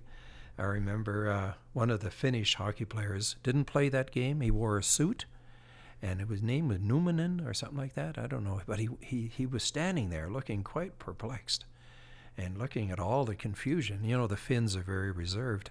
And I said, uh, Seppo, it's a big deal in Canada when you win the Stanley Cup. And he looked around and he said, Apparently so. He's very reserved. I love that quote. And there was another guy there. His name was Coffey, Paul Coffey. He was sitting down. and uh, and Messier, Mark Messier, was walking by. The Stanley Cup was all by itself on a table. So I'm interviewing this Coffey, the defenseman, the guy, and uh, he's trying to give me his analysis of the game, but he interrupts himself and sees Messier walking by the cup, and Messi has just got on like a towel around his waist, and he says, "Mess, mess." He called him mess. Look at that. That's the fucking Stanley Cup, he says. It's the fucking Stanley Cup. And I said, Paul, I can't use that. Yeah, oh, sorry. And then we get back to the interview. it's just a weird moment. And then, uh, uh, so I get back to work next day I'm bringing my equipment back to CBC, and one of the reporters, Lloyd Milden, says, I saw you on national TV last night. You were in the dressing room. Yeah. I said, I was getting clips. He said, Byron, there's a guy in there with a blue jacket who kept bumping John. I thought, who is he? I didn't think he was a reporter. I didn't think he was a player. I wonder how he got in there. The security must be lax. oh, shit. I worried about somebody ratting me out, but uh, somewhere out there, that guy's got the souvenir. He's got the greatest Yeah. story ever. and I'm at a media event, and I was telling that to uh, another player. He was a defenseman for Edmonton, Kevin Lowe. You know Kevin, number four. No, I. Yeah. You're looking at it. You're saying, you know, do you know who Paul Coffey? Like one of the greatest defensemen of all time. Yeah, yes, Paul, yeah, yes. Byron. So I know anyway, exactly. Okay, so Kevin about. Lowe is at this media event, and we're talking about this thing, and uh, he said, uh, and I said I wrote about it on my blog. He said, "Oh, check it out," you know. So he he sent a comment. He said the boys love that story. You'll find it on the blog. It's about I searched for that. Yeah. Uh, uh, Justin had kind of told me a bit about that Yeah. story, and I was like, Yeah. wow, that's it's a true that's story. something. Yeah, and I never got a picture of the guy, but I remember he was about 40 and he had a blue vinyl jacket on. Yeah. Oh, and he said it was the greatest moment of his life. You know? Oh, that was a cool story. But I worried about it. I thought, shit, I shouldn't be doing that. yeah, but for Lloyd Milden, the reporter, saying, gee, the security must be lax there. no, no, yeah, it is. Uh, that's a cool little story, isn't it? Nothing to do with crime. I tell you what, uh, you're staring at a toothless guy who played his life in hockey, talking about uh, the team they voted as the greatest hockey team ever, and you gave your pass to some guy in the bar, and he got to go down and party and see the party firsthand. Yeah, that's an unbelievable story. and he was getting drunk on uh, Pocklington champagne too. he was helping himself to that. it was a crazy story. I've often wondered who was he. You know, where is he from? And he never ever bumped into him again. No, no, he never phoned me, and he uh, kept his secret. He never told anyone where he got the pass, and he obviously waved it, got by the guards, and got inside and helped himself to the champagne. And he knew the names of all the players. It was crazy, you know. He just he said it's the biggest moment of his life, and I thought, oh, that's cool. Well, I gotta, I, you know, it's taken me, as you can tell. I, I, we are just saying this when when you when you called Mr. Hall. I was just saying you get rambling, telling stories. I like Yeah. listening, Yeah, but I should ask. You know, uh, you handed me the book right at the start. yeah, Uh, you've written a book, "The Man Who Mailed Himself Out of Jail," the Richard Lee McNair story. yeah. You mentioned that you bought a copy of that on Amazon. Yes, It arrived at your door, but some thief. stole made- it right off the, the Yeah, front step. Yeah, Yeah. yeah, and. Uh, Could you maybe tell? I, I'm going to assume when that a lot of my audience doesn't know who Richard Lee McNair is. No. Richard Lee McNair um, was a sergeant in the U.S. Air Force back in 1987, but he was also a thief who broke into industrial places at night for the thrill of it. And he had a handgun, and one night he went wild and shot two men, killing one, 1987, in Minot, North Dakota. So he went down for murder. And uh, when they arrested him, they put him in a jail, and he escaped. Remarkably so. Then they got a sentence. They put him in a state penitentiary. He escaped from there and was on the run for nine months. And then they put him in a, a federal penitentiary. They're almost escape proof. And he mailed himself out in a package. And he was on the lam for a year and a half, and they captured him in Canada. Funny enough, my hometown in Campbellton, New Brunswick. So he was never been interviewed, this guy. He refused to be interviewed and I suggested to a reporter down east we wanted to out for a beer with me. And I said, Why don't you do a story on this guy? Did anyone rat him out? He said, Nobody knows anything. I said, Well, write him. He said, Well, he'd never write back. And I said, Well, maybe, maybe not. But he's been in solitary confinement for a year. Maybe now he'd talk. I don't know. The reporter did write, but McNair never didn't get the letter. I think the guards destroyed it. I wrote McNair, two page letter. And I asked him, with all the publicity you brought the town, I trust that the Chamber of Commerce has sent you a nice check for the publicity. It's a bullshit line, but it worked, and he wrote back, and he, he told me a few things, and and he's since written thr 354 letters. 354 letters. To I'll you? show them. Yeah, I have them upstairs in, in boxes. So he's outlined how he escaped and all his escapes, where he hid out in the lam, how he got into Canada, his brushes with the law, how he was captured, and all his regrets, and all of that, the murder, everything. It's all in there in the book. It's a 600 page book. So uh, it was picked up by a producer in uh, New York City who phoned me and said they'd like to do a series of documentaries on it. So that's leading to a series now on Discovery. Most of the filming, the video shooting has been done. Expect to wrap that up at the end of April. When Discovery puts it out, I have no idea. It's their call. But it'll be a four part series on Discovery. And I'm showcasing it. I'm the guy walking people through it. So that's the McNair story. But now you told me that you bought a copy of the book and that uh, somebody lifted it off your porch. I couldn't believe So it. I thought, well, how do I how do I hit Sean between the eyes here?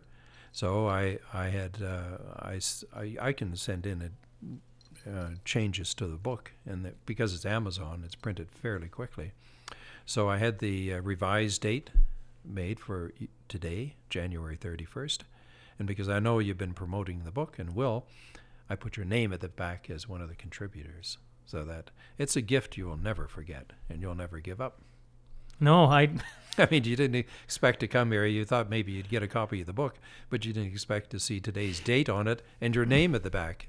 You know, when I yeah. when I when I think uh, about this podcasting thing or journal, Mm-hmm. you know, I, I interviewed Judy Reeves once upon a time. She's probably my favorite interview because Mm-hmm. she survived the perfect storm back. She's in the uh, um, the Perfect Storm book by Carl uh, Yeah. Junger, Yeah. and uh, her story is unbelievable. And she called me. She was the first person to ever call me a journalist, and I was like, I'm not a. I'm just a guy. I don't know, searching for stories. And Yeah. She laughed and You're said, like me. That's that's exactly what journalism is supposed to be about. Yeah, I was like, course, okay. yeah. So when your name came up, I uh, I didn't know who you were, and so then I just just hey, search them out, see if it's something you'd be interested in. And of course, so then it took me from eight thirty in the morning I don't even know, maybe 15 minutes. And at the bottom of your site, it says, call me. I'm like, it can't be that easy. Because, I mean, to get a guy, you know, you talk about some of the, well, Glenn Hall, the mass sitting in front of me, it isn't that easy, right? You got to do some serious probing and to find out how to maybe get close to a guy like Glenn Hall or Paul Coffey or Wayne Gretzky. I've thrown a Wayne, big old yeah. book at and come up empty handed. Really, yeah. But at the same token, I, I called, yeah, sure, we can sit down. I remember walking back over to Justin being like, well, guess I'm going to sit down with Byron. And he looks out and he's like, really? I'm like, yeah, like, I mean, that's, a, and to see where it's led, um, yeah, this has been something, Yeah, something I will never forget. This mask, Glenn has the actual mask in his basement, part of his museum, and I'd like you to meet him someday to get out there and talk to Glenn, just as you're talking to me. It'll happen. Well, and for the listener who can't see, Byron has uh, one of Glenn Hall's masks uh, sitting on a Pedestal. pedestal signed by Glenn Hall, Mr. Goalie. Yeah. I was leaving uh, one day, and we always have a beer and or two or three in his living room by the fireplace. And I was walking out, I was putting my shoes on at the door, and I said, "Man, that's a nice mask." And it was there on his table. And he turned and he said, "That's for you, Byron. I want you to have that." So I did. And then, uh, then he said, "Can I have?" He said, "I'm always signing things for you, little autographs. Can I have your autograph?" Oh, okay. Grabbed a piece of paper and he says, "Aha! You young people, I can't make out your writing." He says. that was his comment. yeah. No, we have uh, we have a lot of good chats, Glenn and I. And uh, I said, Glenn, you know, this is a year ago. I said, you're getting up there now. You're 88, soon to be 89. One of these days, you won't be around, and we won't have these talks. And he said, you know, if I die before you, Byron, that would really piss me off. Just where does that come from? Yeah, but I enjoy talking to him about the hockey days and stories and yeah. And I said, uh, he said, "Did you ever play hockey?" And I said, "I couldn't because it was so painful. My feet hurt because the skates were narrow then. And it was so painful I had to take painkillers to skate. So was, I could never skate." And I said, "Bet had I been able to skate, I would have uh, maybe ended up playing for you in the NHL, playing defense. I used to play defense. I played road hockey and soccer. And I said, Glenn, I, I would have saved your ass a few times. And he said, just get out of the way. He said, that's all I needed to see the shot. you know, these little conversations. Yeah. No, but I enjoy Glenn. He's got a good sense of humor and uh, you, he's got the good joke about the lawyers and yeah, he's uh, he's pretty alert. Yeah. So yeah, we'll we'll make it happen. But Well- I'm glad you, glad you could hear his voice. Yeah, that. I'm glad you knew him. Yeah, you know his name. That was nice. Well, uh, I uh, I spent most of my life hockey. Yeah. I, I ingrained in hockey, Yeah. right? Like I love, I love hockey. I love the Oilers. Uh, it's the only professional team I give everything. Like I, I'll cheer Yeah. wholeheartedly for. I can't do it for anyone else. It's like a piece of me. Yeah. I get the story about giving the guy the pass. Like yeah, yeah, the guy. Uh, yeah. I could just. That'd be a guy to have on here just to hear that and hear like, oh, yeah, he was happy. oh my goodness. Yeah, he was in another world. Yeah, and I've, I've I published Kevin's email, where Kevin commented on that. It's there if you find that story. Yeah, no, there's some good uh, good memories of the Coliseum, and but I, I remember the. I did the hard news stories too. I remember going out and covering the riots downtown for national news. Remember one guy he was climbing a, a light pole. He was at the top, you know. He gets down. He's a tough guy, a lot of tattoos. And I don't know what you say to him. He was pretty pissed. So uh, I said, Well, what do you think was a turning point in the game? He said, I don't know. I don't even know what the score was. you know, he was just out partying. I said, Okay. It's an interesting clip. You know, another Yahoo.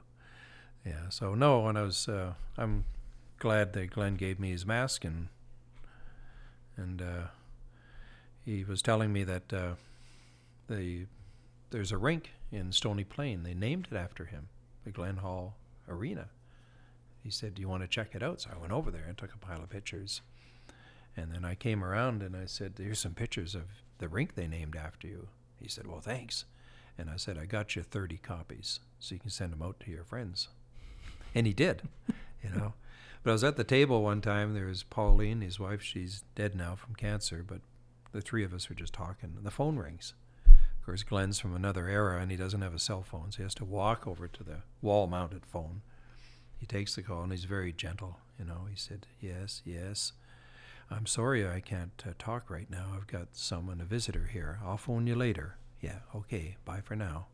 And he walks over and he pulls out his chair and he sits down. And I said, Who was that?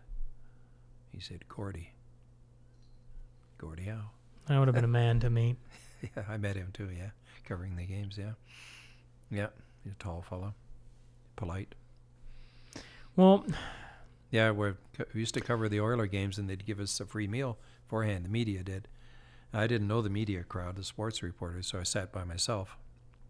And this guy pulls up and pulls out a chair and he said, You're eating by yourself? I said, Yeah, I am. And, uh, and he shook hands. He said, Gordie. Gordie Howe. And I said, Never heard of you. just joking. you know. So he sat down. We had a good chat. We had a meal together. He just felt sorry that I was sitting by myself. that's a special guy, though. Yeah, yeah, he the was from story- Saskatchewan. Yeah, the stories you hear about him. Yeah, yeah, yeah. Uh, he and Glenn are good friends. Yeah, yeah, they were good friends. Well, this is what we're gonna do. I, I, I could probably spend another three hours talking to you, but I don't like to uh, overstay my welcome, so to speak. So, I have a little segment at the end called the Crude Master Final Five. It's five questions. They go as long or short as you want to go, Byron. And just to pick That at you a little bit more. Might bit be more. dangerous there because Yeah, that's all all night. That's all right. But I do appreciate you cutting out some time for me here today. So the first one I always ask is if you could sit down with somebody like we're doing right now to pick their brain, hear their stories, hmm who would you take? Jesus. You'd take Jesus? Yeah. I'd say, what do you think of all this crap going on today with your religion? And yeah, yeah, you'll notice on my computer here when I crank it up that I've uh, a modern picture of Jesus. Oh no, it doesn't appear there yet, but uh, yeah, that's uh, yeah, I'd like to meet him and see what his disappointments and you know his joys and but I'm yet I don't I don't go to church. I'd like to tell. There you go. He's up here in the corner. Yeah, I'd like to interview him. Yet I don't go to church. And someone asked me the other day, "Do you go to church?" And I said, "I'm an atheist, thank God." That's funny. But um, uh, yeah, he's one guy I'd like to interview. Are you an atheist? Um, I don't know. I don't don't belong to any one religion, but I believe in pushing humanity in the right direction. You know what I mean? Being a good fellow, as opposed to a prick. Let's say. Uh, believe in basic goodness and being kind to people and helping people. But uh, yeah, I'd I'd find that to be a fascinating interview. Uh, s- I think he's he has a lot of disappointments, the way things have turned out down here. So, one of the stories I did do had nothing to do with crime. I grew up in this small town, Campbellton, New Brunswick. And when I was a kid, grade one, going to school, and there was a bully in the town, and he, he beat up other kids, and he chased this guy, a bit, bit older than us, and he caught him. And he starts kicking him and punching him and punching him. And he got beat up pretty bad for no reason. But it turned out the victim was a gay guy, and he was simple. He was challenged. Okay. Yeah, and he was ridiculed in the town. You know, he ran around a lot, and people would see him running, and they'd toot the horn, tease him, and that. And he was too simple to even know who he was, you know. But he was like the town fool. And when I returned as an adult, I saw him again. People would honk the horn, you know, and he'd wave, and he'd be in another world, and he was always ridiculed. So I returned a few years ago and I said, I'm going to talk to this guy. So I found him. I went around to his where he was staying. He did not did not know me.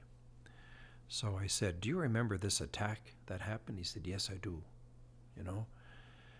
And uh, and I said, "I'd like to talk to you about your life." And he gave an interview, And I took him out for a meal. I said, I remember that attack. I was kind of waiting for you to get up and punch a guy, you know. But you didn't. You just turtled there. You took it. I said, I was waiting for that knockout punch. It never came. So I brought this guy out for a meal. And as soon as I walked in the restaurant, the owner sees me coming with this guy and he pulls us into a side room. He knew it'd be a private interview. So I brought up the attack again and I said, Okay, Bobby, I'm doing a story on you. I'm going to give you an opportunity to address all that ridicule. And this guy was like in his 70s. So he'd been ridiculed for more than 50 years. I said, Now, it's your chance to, to speak out. What do you have to say to these people? And he thought about it and he said, There's a lot of nice people in this town. A lot of nice people. I've got many friends. And I thought, whoa, there's a knockout punch. So I did a story on that. And in one day, it got almost 10,000 views. Everybody in the town was reading it. And it recently got 6,000 views in three days because the guy has cancer and is dying. So it's posted. So there's the story. It's nothing to do with crime. It's just, it's really bothered me for years not to take action, you know, not to stand up. So, uh, oh, that's a story where you've, I guess, enlightened people. And it was it, not just healing for Byron, was healing for the whole community.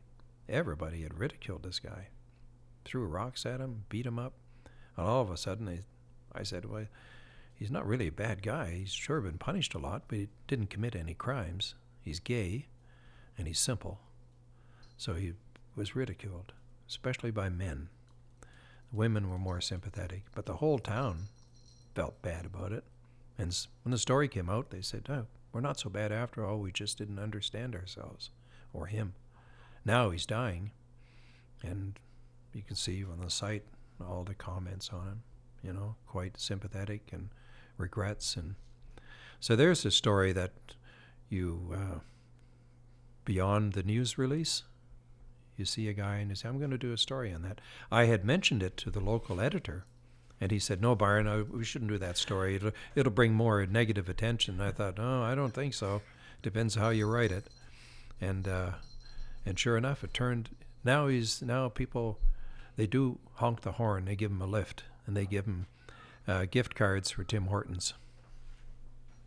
It's funny. I think of this podcast as no news release journalism. That's all I do. Yeah, yeah, yeah. Same And- thing. Yeah, yeah, yeah. And uh, That's that's a that's a cool story. You know, you had another one on your blog. It was written about a childhood friend. I think it was Ed. oh yeah, Uh, and his Black, battle- dementia. Yeah.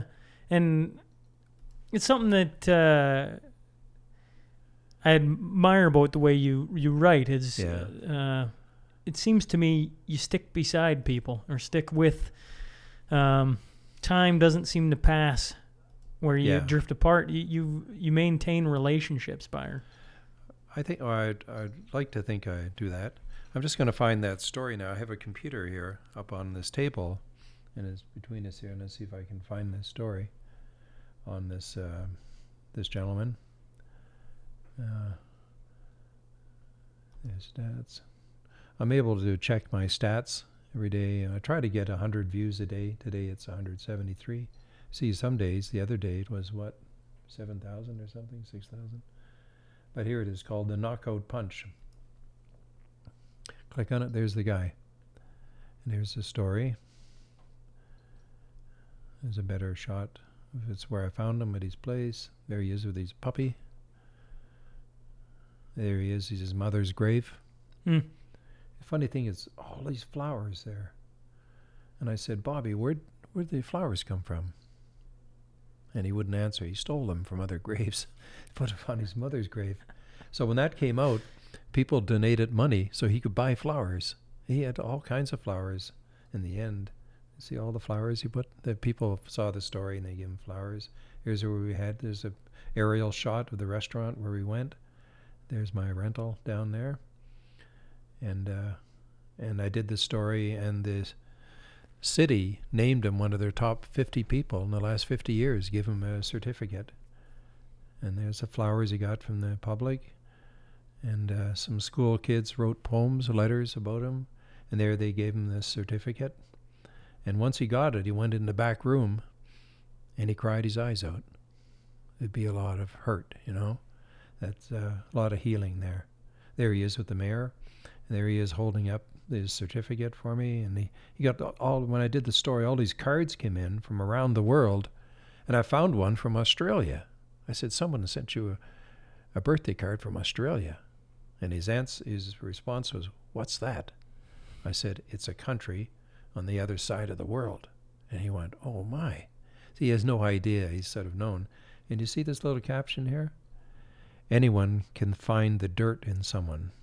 Be the one that finds the gold. So that's what the story did. There you go. That's very cool. That Yeah. leads me into my next question. Maybe that's the guy. My next question was Who's the one individual you've sat down that has made a lasting impression? Um, I think report that that's a blanket question for all reporters, and there's there's so many. I don't know. I think maybe I was impressed that a student remembered me, someone you know. Hmm. Uh, uh, but uh, I think the story of Bobby Steves, how it uh, turned the community on its head. An editor there said, "There's not one person in the town who hasn't read that story. We all now treat him differently because of that story." So I, th- I suppose that's it. But uh, in Nepal, I did a magazine story on that medical missionary. She Yeah. ended up getting the Order of Canada because of that story. Yeah. And then bitched about it because I didn't give credit to Jesus. Okay. What's what's one piece of advice you can pass along to people? uh, be their own editor. Be their own editor. Whenever you pick up a newspaper and you read a story or you see something on TV or on listen to it in the radio, don't buy it completely. Just sit back and say, what are other sources that I can go to? And you know, newspapers have editors. They go through stories, you know, cut out words or shorten things and that. And I say to people, when you're watching TV, be your own editor. Just don't buy everything. I'm not saying it's it's all bad or evil or wrong and that. Just be critical of it. And uh, that would be my advice. Be your own editor. You don't have to believe everything. You, you know, use your own judgment. What's one book that you've read that uh, you could pass along to people? Besides, if you're listening to this, The Man Who Mailed Himself Out of Jail, you can get on Amazon, and people should do that. Yeah, I don't read But books. Yeah, by you the don't way. read you don't read books. I'm not a book reader. really? Yeah, even though I wrote two, that and another crime one, I'm not a book reader. But there was a book written by a philosopher, just a young guy, and he taught at the university in Hawaii, in Hawaii, Honolulu. And I forget what it was called. It was a small book, and it was something, what would Jesus do? He looked at the Ten Commandments and he said, "Well, if you were Jesus, what would you do? Would would you go beyond? You know, or if you run into adversity in life, what would Jesus do?" And so he follows that philosophy. And I thought that's a great book. I never even thought of that. And I like to like to th- think of myself that way, that I go beyond the call of duty and helping people, or perhaps getting a story, perhaps seeing a point of view, perhaps uh, I'll be I'll befriend people who have been pricks to me. I never did that before. I'd say this guy's an asshole, but I'll get him a gift. You know, I when I was 20 or 30, I would never do that. I do now. So I don't know. So it's I would say that book and I forget the name of it. Like I say I'm not a book reader, but that made an impression on me. It was very thought-provoking. Uh, another book that made an impression in a horrible way I had been at Auschwitz in southern Poland, that Nazi death camp there for CBC, and I slept out there. There's a, a hostel there, and uh, doing my reports, I stayed there for a few days, and that was tough to walk around and to go to the killing fields that were out of bounds, and you could see where they had executed all these Russian troops, and uh, they just buried the bodies. They didn't even burn them then, and the bodies broke up in the soil, and all this bone chips were all over the place. You know, you just sat on the edge of a cavity in the field, and like millions of bone chips, you know, and you're thinking, wow, those were human beings at one time. And they were enlisted to fight, defend the country, the homeland.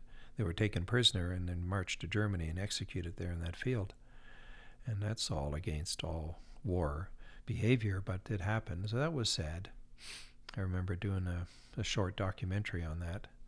And then I came across a book that was written by people who were whose job it was was to burn the bodies. They were prisoners. They were all executed too.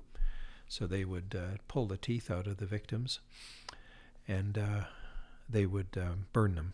But they knew they were going to die, so they they got scraps of paper, and they wrote their story in the, in the pieces of paper, and they buried them in glass bottles out there. So when the Russian troops came, they found these things and they dug them all up. And there's a book of all their thoughts, you know, what trains they boarded and when they said goodbye to their parents and they, they knew they were going to die within days. And I found that book just horrible one to read. I have it downstairs. That that book made an impression with me. I was at, I have a story about Auschwitz, and uh, I went out there with a, a former prisoner. He's number 88. He was there the day the camp opened. He was a Roman Catholic guy. He was 17 years old. Sigmund Sobolewski survived the war at Auschwitz. Came to Canada and he settled uh, in uh, Fort Assiniboine and places like that. And he just passed away in Cuba a couple of years ago. But I got to know him. Went over there with him. He was invited there for the 50th anniversary of the opening of the camp, and CBC sent me there with him. So he had access to everything at the camp. We went out to the killing fields, to a part of the camp known as Canada, funny enough, as a warehouse where all the goodies were stored. But he told me a story of a woman arriving at the through the main gates where all the trains came in, and there's a platform, and that's where they made the selection who would survive for a week or two and who died almost immediately.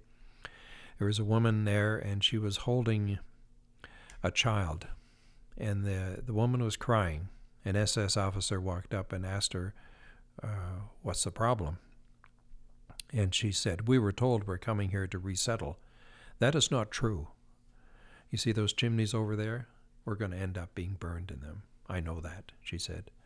"I was told that." And he said, Who told you that? And she said, I'm not telling you. So he took out his revolver and pointed it at the child's head and said, If you don't tell me, I'm going to blow your kid's brains out right here.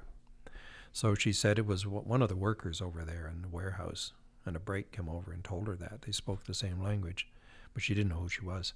So they called all the workers over. There's about 10 of them. They lined them up on the fence, and she pointed out the one that told the secret. Well, the woman and the child died uh, very soon. They were gassed and then their bodies burned, and she was right. She did end up there. Now, for the woman who told the secret, they brought her over to where the ovens were. All the workers were there.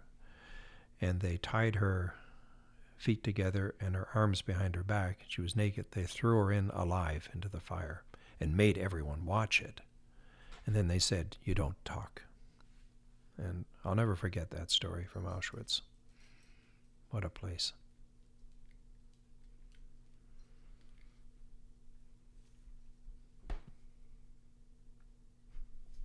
What does a man say to that? Yeah, is yeah. No, it's the world is some ways really screwed up badly. But yeah, some assignments are uh, they're interesting, but they're rough too. Hmm. Yeah, same in Nicaragua when I was there. I mean, I had nightmares about that place. Every year I'd have the same nightmare getting shot, the bullet, slow motion, coming, hitting you in your chest, you wake up. And then a friend said, Write about it on your blog. Maybe it'll go away. So I wrote about it. And the nightmare, I've not had the nightmare since. So I think this blog Is I it have, it's, um, yeah, yeah, it's uh, it's been healthy. Good thing I get out a lot of stuff that bothered me, like the uh, the gay guy in Campbellton who was beat up all the time. It bo- it's always bothered me. Now, not so much, because they see him differently. Mm-hmm. So it's, there's some reward there too, and I'm sure you too, Sean, feel that way when you talk to people and you learn things. You get out the information, and you know, you're you're you're sort of on a You'll have a PhD before this thing is over, you know, just by talking to people and learning. I tell people a lot when when COVID hit, I was only doing one of these a week. I was Mhm. doing one episode a week and just you know it was a lot of fun. But I was you know work full time and family and Yeah. And when COVID hit, uh, and, and all of a sudden you're in your house and you're not leaving, and that fear. I mean, that, that Mhm. was that was something else to Yeah. you know in 30 years, Byron. My kids ask what it was like. That's what I'll remember. That fear, Yeah. that paralyzed, like Yeah. that's something uh, that I think everyone in the population felt. Right. And I decided right then and there, I'm like, I got one or two ways to go about this. I can, at the time, the only way I was doing it was like this. Yeah. I love this, Yeah. uh, seeing the person across from you. And I decided I only had one or two options. Either you shut it down and you wait for COVID to go away, or we're going to dive into this harder. And because it's very healthy to talk to people, very, very healthy. And uh, that's what I tell people, you know, we got nothing but technology at our side, whether we're talking phones or Yeah. uh, email, text, all of it can can be very good. yeah. And uh, yeah. There's a story. Yeah. No, it's good. You learn. And uh, you have to be inquisitive to do what you're doing. You have to enjoy it. So it's a good combination. Yeah. yeah, And what I like about what you're doing, you can it it's like you and I are talking now in a bar, except we're not drunk. Uh, you could now pass this information on to other people. well, here, They'll learn from your questions. Maybe something I would say to them might touch them, yeah, or they'll say, "Okay, I hadn't looked at that," or they might say, "The guy's an idiot." they know. might. Yeah, whatever. It's up. I. I, I, here's the thing: we've been going for almost two hours, Mhm. and the two hours will get released because I don't believe in yeah. snipping. Yeah. And uh, I remember in the beginning, somebody used to say, "What happens if they don't like it?" Like, oh, I'll turn it off, right? What happens Yeah. if you know? Because I, I've thoroughly been, uh, I, I, I don't know if it's entertained or whatever, but I've enjoyed sitting here talking to you. Yeah. And now you're pulling up your article about the the guy you gave Yeah, the yeah. pass to. Like, That's, I see, see two players there. There's Mark Messier. They called him Mess, and this guy was uh, Pouzar. He was from Czechoslovakia. yeah, this He's is number ten or something. And he and I used to sit together on the press box when Yeah. he was benched. We would sit together, and I would ask him what's it like to be living in Canada, and he was so worried that his wife was so lonely here. yeah. I said, "What do you mean?" She said, "He doesn't know anyone." She goes to the shopping centers and sits down on the benches and that. So there's another story. Here's a guy who's an NHL star, but his wife is bored out of her tears here, and uh, he was so worried for her. And I said, "Well, what kind of a car do you drive?" He said, "Mercedes Benz." And I said, "He's got it from Germany when he played hockey there, and so he, he's actually well known in his town." But uh, here we are, shooting the ball and that little halo at the top, and we'd always sit there. And, and whenever he was benched, I knew where he'd be sitting. So we walked over, and he'd yell out, "Hey, Byron!" And we'd sit together, and I'd grab my notepad and have a little chat with him. Yeah, but there he is. There's a picture of him. And there's Glenn and uh, Muckler, Glen Sather. And there's Jari Kurri and his uh, wife. She was a reporter for a Helsinki newspaper. She used to sit beside me at the Halo and she was reporting for the Helsinki Sanomat or some paper. So we would talk Finnish. I used to live in Finland. So I remember she got down one time. It was Jari come out of the dressing room and she was telling him in Finnish, "This guy speaks Finnish." We come over and we talked, and yeah, we talked quite a bit. Their kids were born here at the Misericordia. They had twins. Yeah, there they go. So a lot of little memories come back. Well, here's here's the final question for you then. I posed this to um, Keith Morrison back. Geez, when I sat down with him, Yeah. that's that's a little while ago now. But I'll ask you, another guy who's been around the world, reported on a lot of different things. Uh, what's one one truth you've learned along the way? Um, there's no definitive truth, I don't think, and that's one thing I've learned about that. Just keep searching for information. And as I said, just repeat myself, be your own editor. Don't buy everything from anybody. Just keep an open mind and look for viewpoints that are opposite to yours to see what they are. And uh, also, I uh, where I'm coming from, and you don't have to put this into it's my personal belief that we've all been here before. This is not our first go around in life. And uh, I know that from seeing three spirits, three people who've died, they've appeared.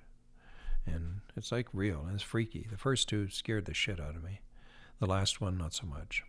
But uh, so I know there's an afterlife, no doubt in my mind. What do you mean three? Per- sp- well, now you now you got my curiosity peaked. Yeah. piqued. First one was in uh, Nepal, 1981. There's a, a child at the hospital. She had severe pneumonia. She was just an infant, like a year old, maybe a bit more. And she died. I woke up in the middle of the night in that little place I was staying at. It's like a cabin there. And she was in the room, elevated in the to my left, and uh, she, she was like alive in the air, just floating there. And I went, "Holy shit!" You know, I screamed and she went away. The second one was a, a girl who was abducted, appeared again, middle of the night, just over my head, and I knew who she was, so I knew that she was deceased. That was freaky. I also screamed, and she pixeled away. The third one was a murder victim. I was working on his story. In fact, as had just been looking at his autopsy photos that night, had them all up on the screen, and uh, he appeared sat on the edge of my bed in the middle of the night. And when this happens, when you wake up, you're wide awake. You're not like half asleep. You're like wide awake. And I looked at him and he turned and looked at me, He didn't say anything. I thought, oh, he's just trying to keep me honest. I wasn't afraid this the third time. But it's the last one I've had. And that was about 10 years ago. First one was in the early 80s. I've only had three. So when I talk to psychics or mediums, they say that's no big deal, but it's good you talk about it, but there is uh, more than our time here. And I remember the first time I had uh, got to know a medium was on the Tania Murrell child abduction case. He was a British guy. He was part of a group of psychics being interviewed at the Westin Hotel downtown for a psychic fair. His name was Ralph Hurst, H U R S T. And uh, we did the interview there was about half a dozen reporters there. And then we broke up for private interviews in a side room. So I chose him. We went in there. And I began by saying, I don't wish to offend you, but I think a lot of you people are frauds. And he said, uh, I'm not a fraud. But yeah, I agree with you. But I said, I want you to know I'm not a fraud. I said, okay. Uh, so it's all this is recorded. I was for CBC then, and I said, I understand that we, we all have guardians. Is that right? He said, Yes, of course. He said, You have one. I see him over your left shoulder. And I turned. I couldn't see anything. And he smiled and said, You can't see him, but I can see him. He's Chinese. I said, Oh, he's Chinese. Can I ask him a question? He said, Yes, of course. So I said, I'll ask it in Chinese. Didn't phase him. He said, Yeah, go ahead. So I did. I don't know a lot of Chinese, but I know one question. So I asked him, and he said he smiled and he said, His health is fine. What did you ask him? I said, I asked him how he was. And then the psychic says, Do you have any more questions? I said, No. I didn't know what to say. You know? So it's funny, we worked on that file, and he's the guy who had identified the suspected killer just by the way he looked and behavior, and a friend of the family, acquaintance of the family. So I and uh, the police later said, yeah, they're 99.9% sure it's him, but he, he's deceased now. But anyway, he came he come to Edmonton on another visit, and I said, can I take you out to the school where she was taken from? He said, sure. So we drove in my car. I remember it was late spring. It was a beautiful evening. Sun was shining, kind of mellow. We parked outside the school, and I got talking, and he said, stop it. He said, I have to concentrate. So he went back to that time when she's walking. He said, It's very cold, a lot of smoke coming from the back of the cars. And I said, Exhaust. And he said, uh, The door opens and she gets in. I said, Willingly? Yes. And I'm thinking, She knows that guy, if that's true. And he said, There are two kids ahead on the sidewalk, too, same side. He's, he's looking at them, he's thinking about them, too. Okay, so that reading ends, and I said, she went out of the main doors here, didn't she? And he said, no. She, there's a door at the back of the school. She exited there, and I said, I don't think there's a door there. I back, put the car in reverse, backed up. Yeah, there's a door. Okay, didn't know that. Next morning, I got on the phone to the homicide detective handling the file. I said, What door did she go out of? He said, The one at the end of the school. Were there two kids on the sidewalk ahead of her? He said, Yes. But they didn't see anything. No. To get back to that evening, I drove on the street and I said, I will show you where she lived. There's about 24 houses. It's a like a cul-de-sac. And he said, turned to me and he said, No, I'll show you where she lived. Time to put Byron in his place. We're driving the car. I didn't say a word. He said, Stop, stop, stop. He said, and he leaned forward. He said, It's that white house right there on the left. I said, Yes. And he said, Pull ahead a little bit. Her bedroom is, is on the side. It should be a second window. It was. Isn't that amazing? Yeah, so. And he's the one that told me, he said, You can connect with people on the other side. And he showed me how to do it. And I've done it a few times, and it's proven to be accurate, the information. But I found it draining. And I also found it's not my business to do that. You know, it's just thought, oh man, you just open yourself up for ridicule and it's private and but the information was accurate that I got. No. Do what you want with that information. It's, I'm telling you, that's what happened. But that medium and I, we became friends. But he died of cancer a few years ago. I wrote about him in the Tania story. He's the guy. So that's one of the benefits of doing these interviews. You learn these things, but you got to have an open mind. And you experience something that Yeah. Comes back to one of those descri- descriptive words where you know it means more, but you can't really explain it. Yeah. Odd, strange, Yeah. Yeah. Powerful. weird, powerful. Sure. Yeah. When you wake up in the middle of the night and there's someone sitting at the edge of their bed and they turn to you, I mean, you're not going to forget that. Well, I always tell uh, a very good friend of mine, Brew Man, got in a bad uh, car accident. He's paralyzed from the waist down, and he's back ranching on the farm. So shout out to you, Brewy, because I know you'll listen to this part. But best friends with his older brother, and he got in a bad accident, and it was uh, I can't remember how many days after the accident. Doesn't matter. Anyways, I, I went to bed that night, and I had a dream, and I was in this house and uh, there's a group of people sitting around the table, and I can't remember the people, but I stood up and Brew walked in, and we shook hands, and I said, "You're walking," and he goes, "Yeah, of course, Nooms." Mm-hmm. And uh, I woke up, and I like my entire body was like hair standing on end. Right, gives me chills thinking about it right now. But that isn't the crazy part. I held on to that for a little bit because I didn't know what to do with that. I was like, I don't know what that was. Yeah. Right. Sure. Well, then I started talking to other people while he was in hospital, and they'd had the exact same dream, and it had been the people sitting around the table. Mm-hmm. Yeah. There you go. So you tell me what that is. Yeah. There's some there's something more there than that, and I think if people were cognizant of that, they would behave differently. There is such a thing as karma, and I often give thanks uh, when things happen. I light candles all the time. They, they like they like light and candles on the other side. It's my way of saying thanks. I do it almost every day, and uh, we often say, "Oh, that's a coincidence." Even now, this meeting between you and I, not a coincidence. That's arranged. I feel. Well, I'm reading a book on coincidences right Yeah. now, and I Mhm. I was saying to my wife on the way up, so I, I don't want to give out the guy's name because it, it doesn't really matter, but I was out working and uh, get talking to him, and here he was a guy that was convicted of manslaughter. And at 18 was in jail, and I went, You got to be kidding me. This is like two days ago. And I was like, are the chances? And he goes, Yeah. he goes, well, why? I, said, I told him about you. I said, here's, I'm going to sit down with a guy who um, worked around the prison system for 30 years. I'm like, Mhm. I don't know. Maybe it's just coincidence, but it seems a little more than that. Mm-hmm. Could be. Yeah. Well, I, I just had a guy here the other day, uh, a couple of weeks ago now, and he came in and he had a, a little gift for me. If you want to uh, just put that on pause, I'll, I'll show it to you. I've Sure. got it downstairs. So this guy came by the house the other day, and he had this gift. It was a book of photographs from the 1940s. I'm born in 1949. He was born in 52, I think. So, but he wanted me to have that, I had worked on his story for years, and he wrote a little caption there.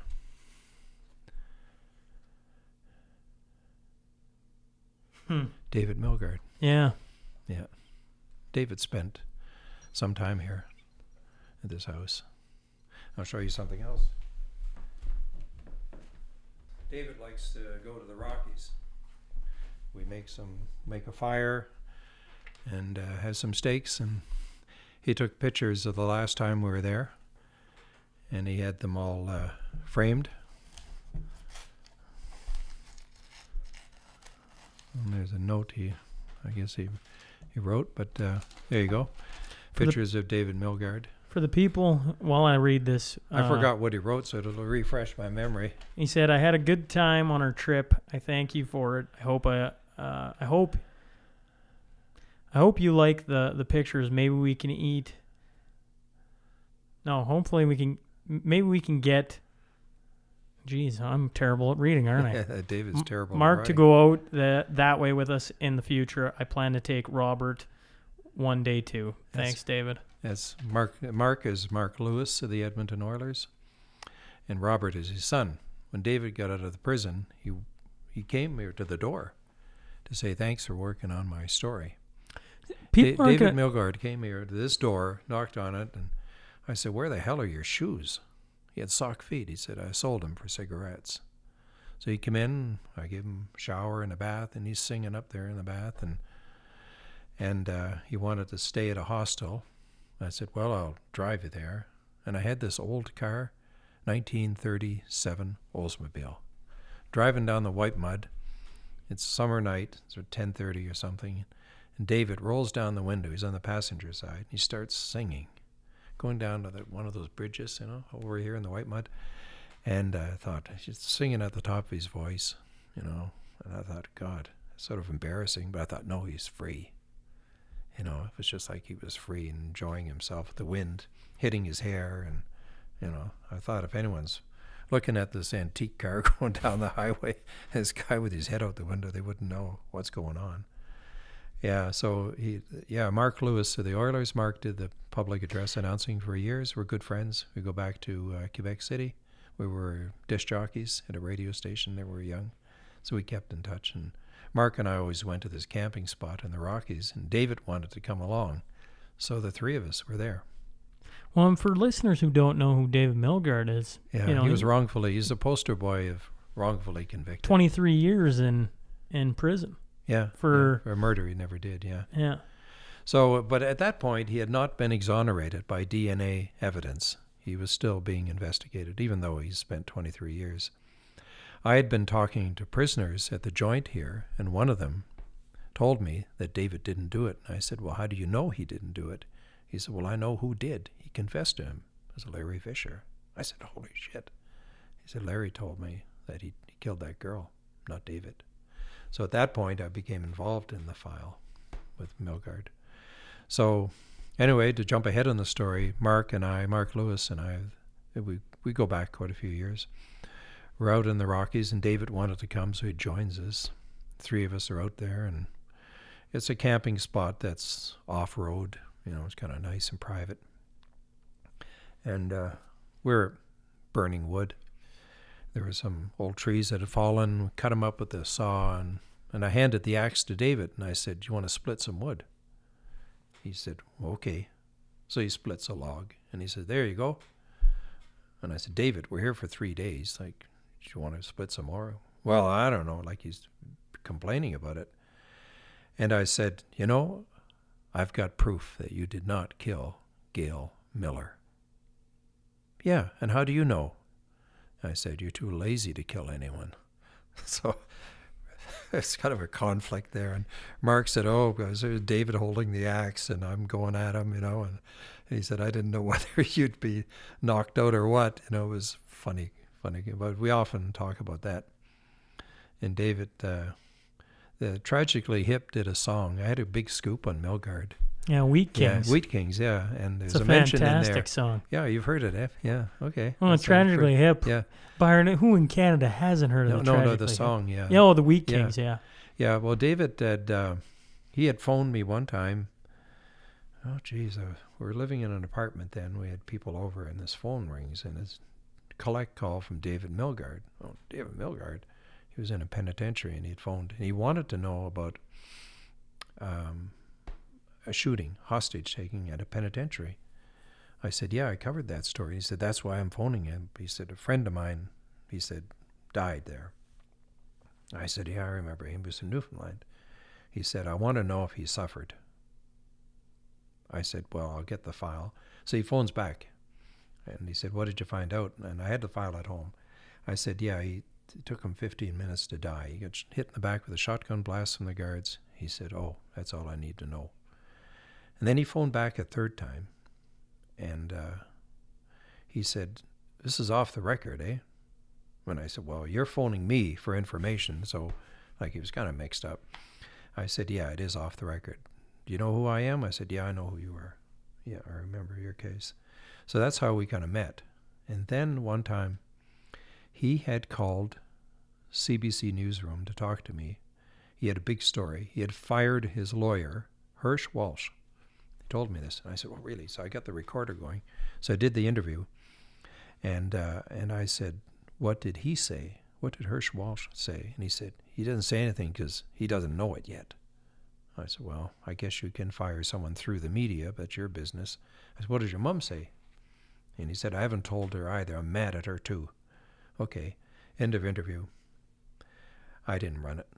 I just kept the tape there. Next day he phones. Same time, 10 o'clock, lockup is done. He phones and he's in a panic.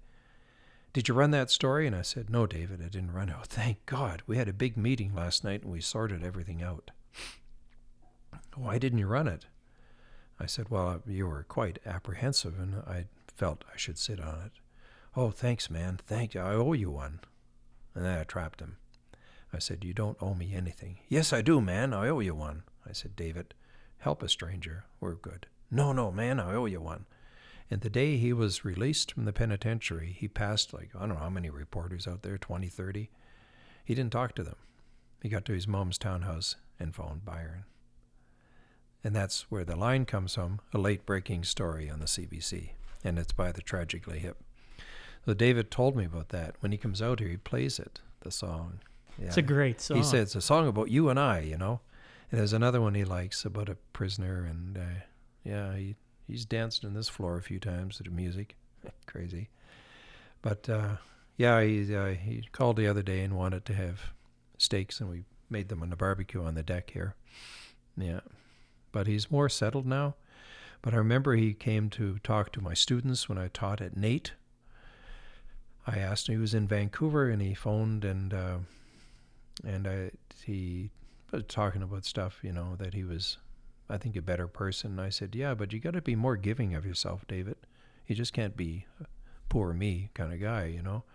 He's, I said, uh, I have students now. Do you want to talk to them? He said, I'll be there tomorrow. And he drove all night. he got here and he slept on the couch. He was so tired. I brought him around to NAIT, and it was a story in the journal I tipped off Tom Barrett, and Tom did a story on it. Yeah, that's pretty cool. So next uh, next morning, he spent the night here. And next morning, we walked over to the 7-Eleven over here, and he bought the newspaper, two copies of it, one for himself, one to show to his mother. So we're both in the same story, and he's quite proud of that. And we're having coffee here at the table, making him breakfast, and I said, David, I have a confession for you. When you were convicted, I said I was an announcer at a TV and radio station in British Columbia, Dawson Creek. I read TV news there. And I said, I remember doing the item on you and thinking you were an asshole. That's what I thought. And I said, I thought about you over the years when I lived, moved to Australia. I wonder how that asshole was doing. And then I'm on a prison beat and I talked to a guy and he said, It's not you, it's somebody else. I worked on that file then. And I got to meet you and I really feel bad. I had those thoughts about you. I apologize. Well, he was sitting on a chair right there, and I was standing by the island there. So he got up and he walked over and he gave me a hug and he said, Let it go, Byron. Let it go. That was touching. So, yeah, we go back a ways, David and I, but it's nice he has those good memories. Yeah. Well, I appreciate you sharing with me. It's Yeah, been it's been cool. uh I'm glad we got to do this, Byron. It's been a lot of fun. I've enjoyed it. Well, thank you. Thanks for thinking of me. Hey, folks, thanks for joining us today. If you just stumbled on the show, please click subscribe. Then scroll to the bottom and rate and leave a review. I promise it helps. Remember, every Monday and Wednesday, we will have a new guest sitting down to share their story. The Sean Newman Podcast is available for free on Apple, Spotify, YouTube, and wherever else you get your podcast fix. Until next time. Hey, Keeners. Uh, I got to give a shout out first off to uh, to Tina Burnett. She emailed in from Queensland, Australia. If you go back to the S&P Archives episode from past Friday, Eric and Leona Beamish, um, she says, Thanks for recording a great podcast with Eric and Leona Beamish. I was one of the agricultural trainees that lived with them, and it was certainly a great summer in 1992. They are wonderful family and a treasure the the time that I spent with them in Lloydminster. It was a wonder, wonderful to hear their stories. I thought it was really cool. Uh, you know, other side of the world reaching back out and, and listen to the podcast. If you haven't listened to Eric and Leona Beamish, I know there's a lot of people that are like not into the old stories, but they talk about the Spanish flu. They talk about um, time before rubber tires on tractors and and and talk about uh, Leona was a was a nurse, and so she talks about dealing with not pandemics, but diseases that were, you know, people were worried about. It, was a very interesting conversation. Anyways, if you're still listening, uh, I hope you guys have a great week. I hope the Bucks won because if they didn't, I'm gonna eat it when I walk into work uh, Monday morning. And um, if you're the champer, get your feet off the desk, buddy. Go back to work. All right, we'll catch you guys Wednesday.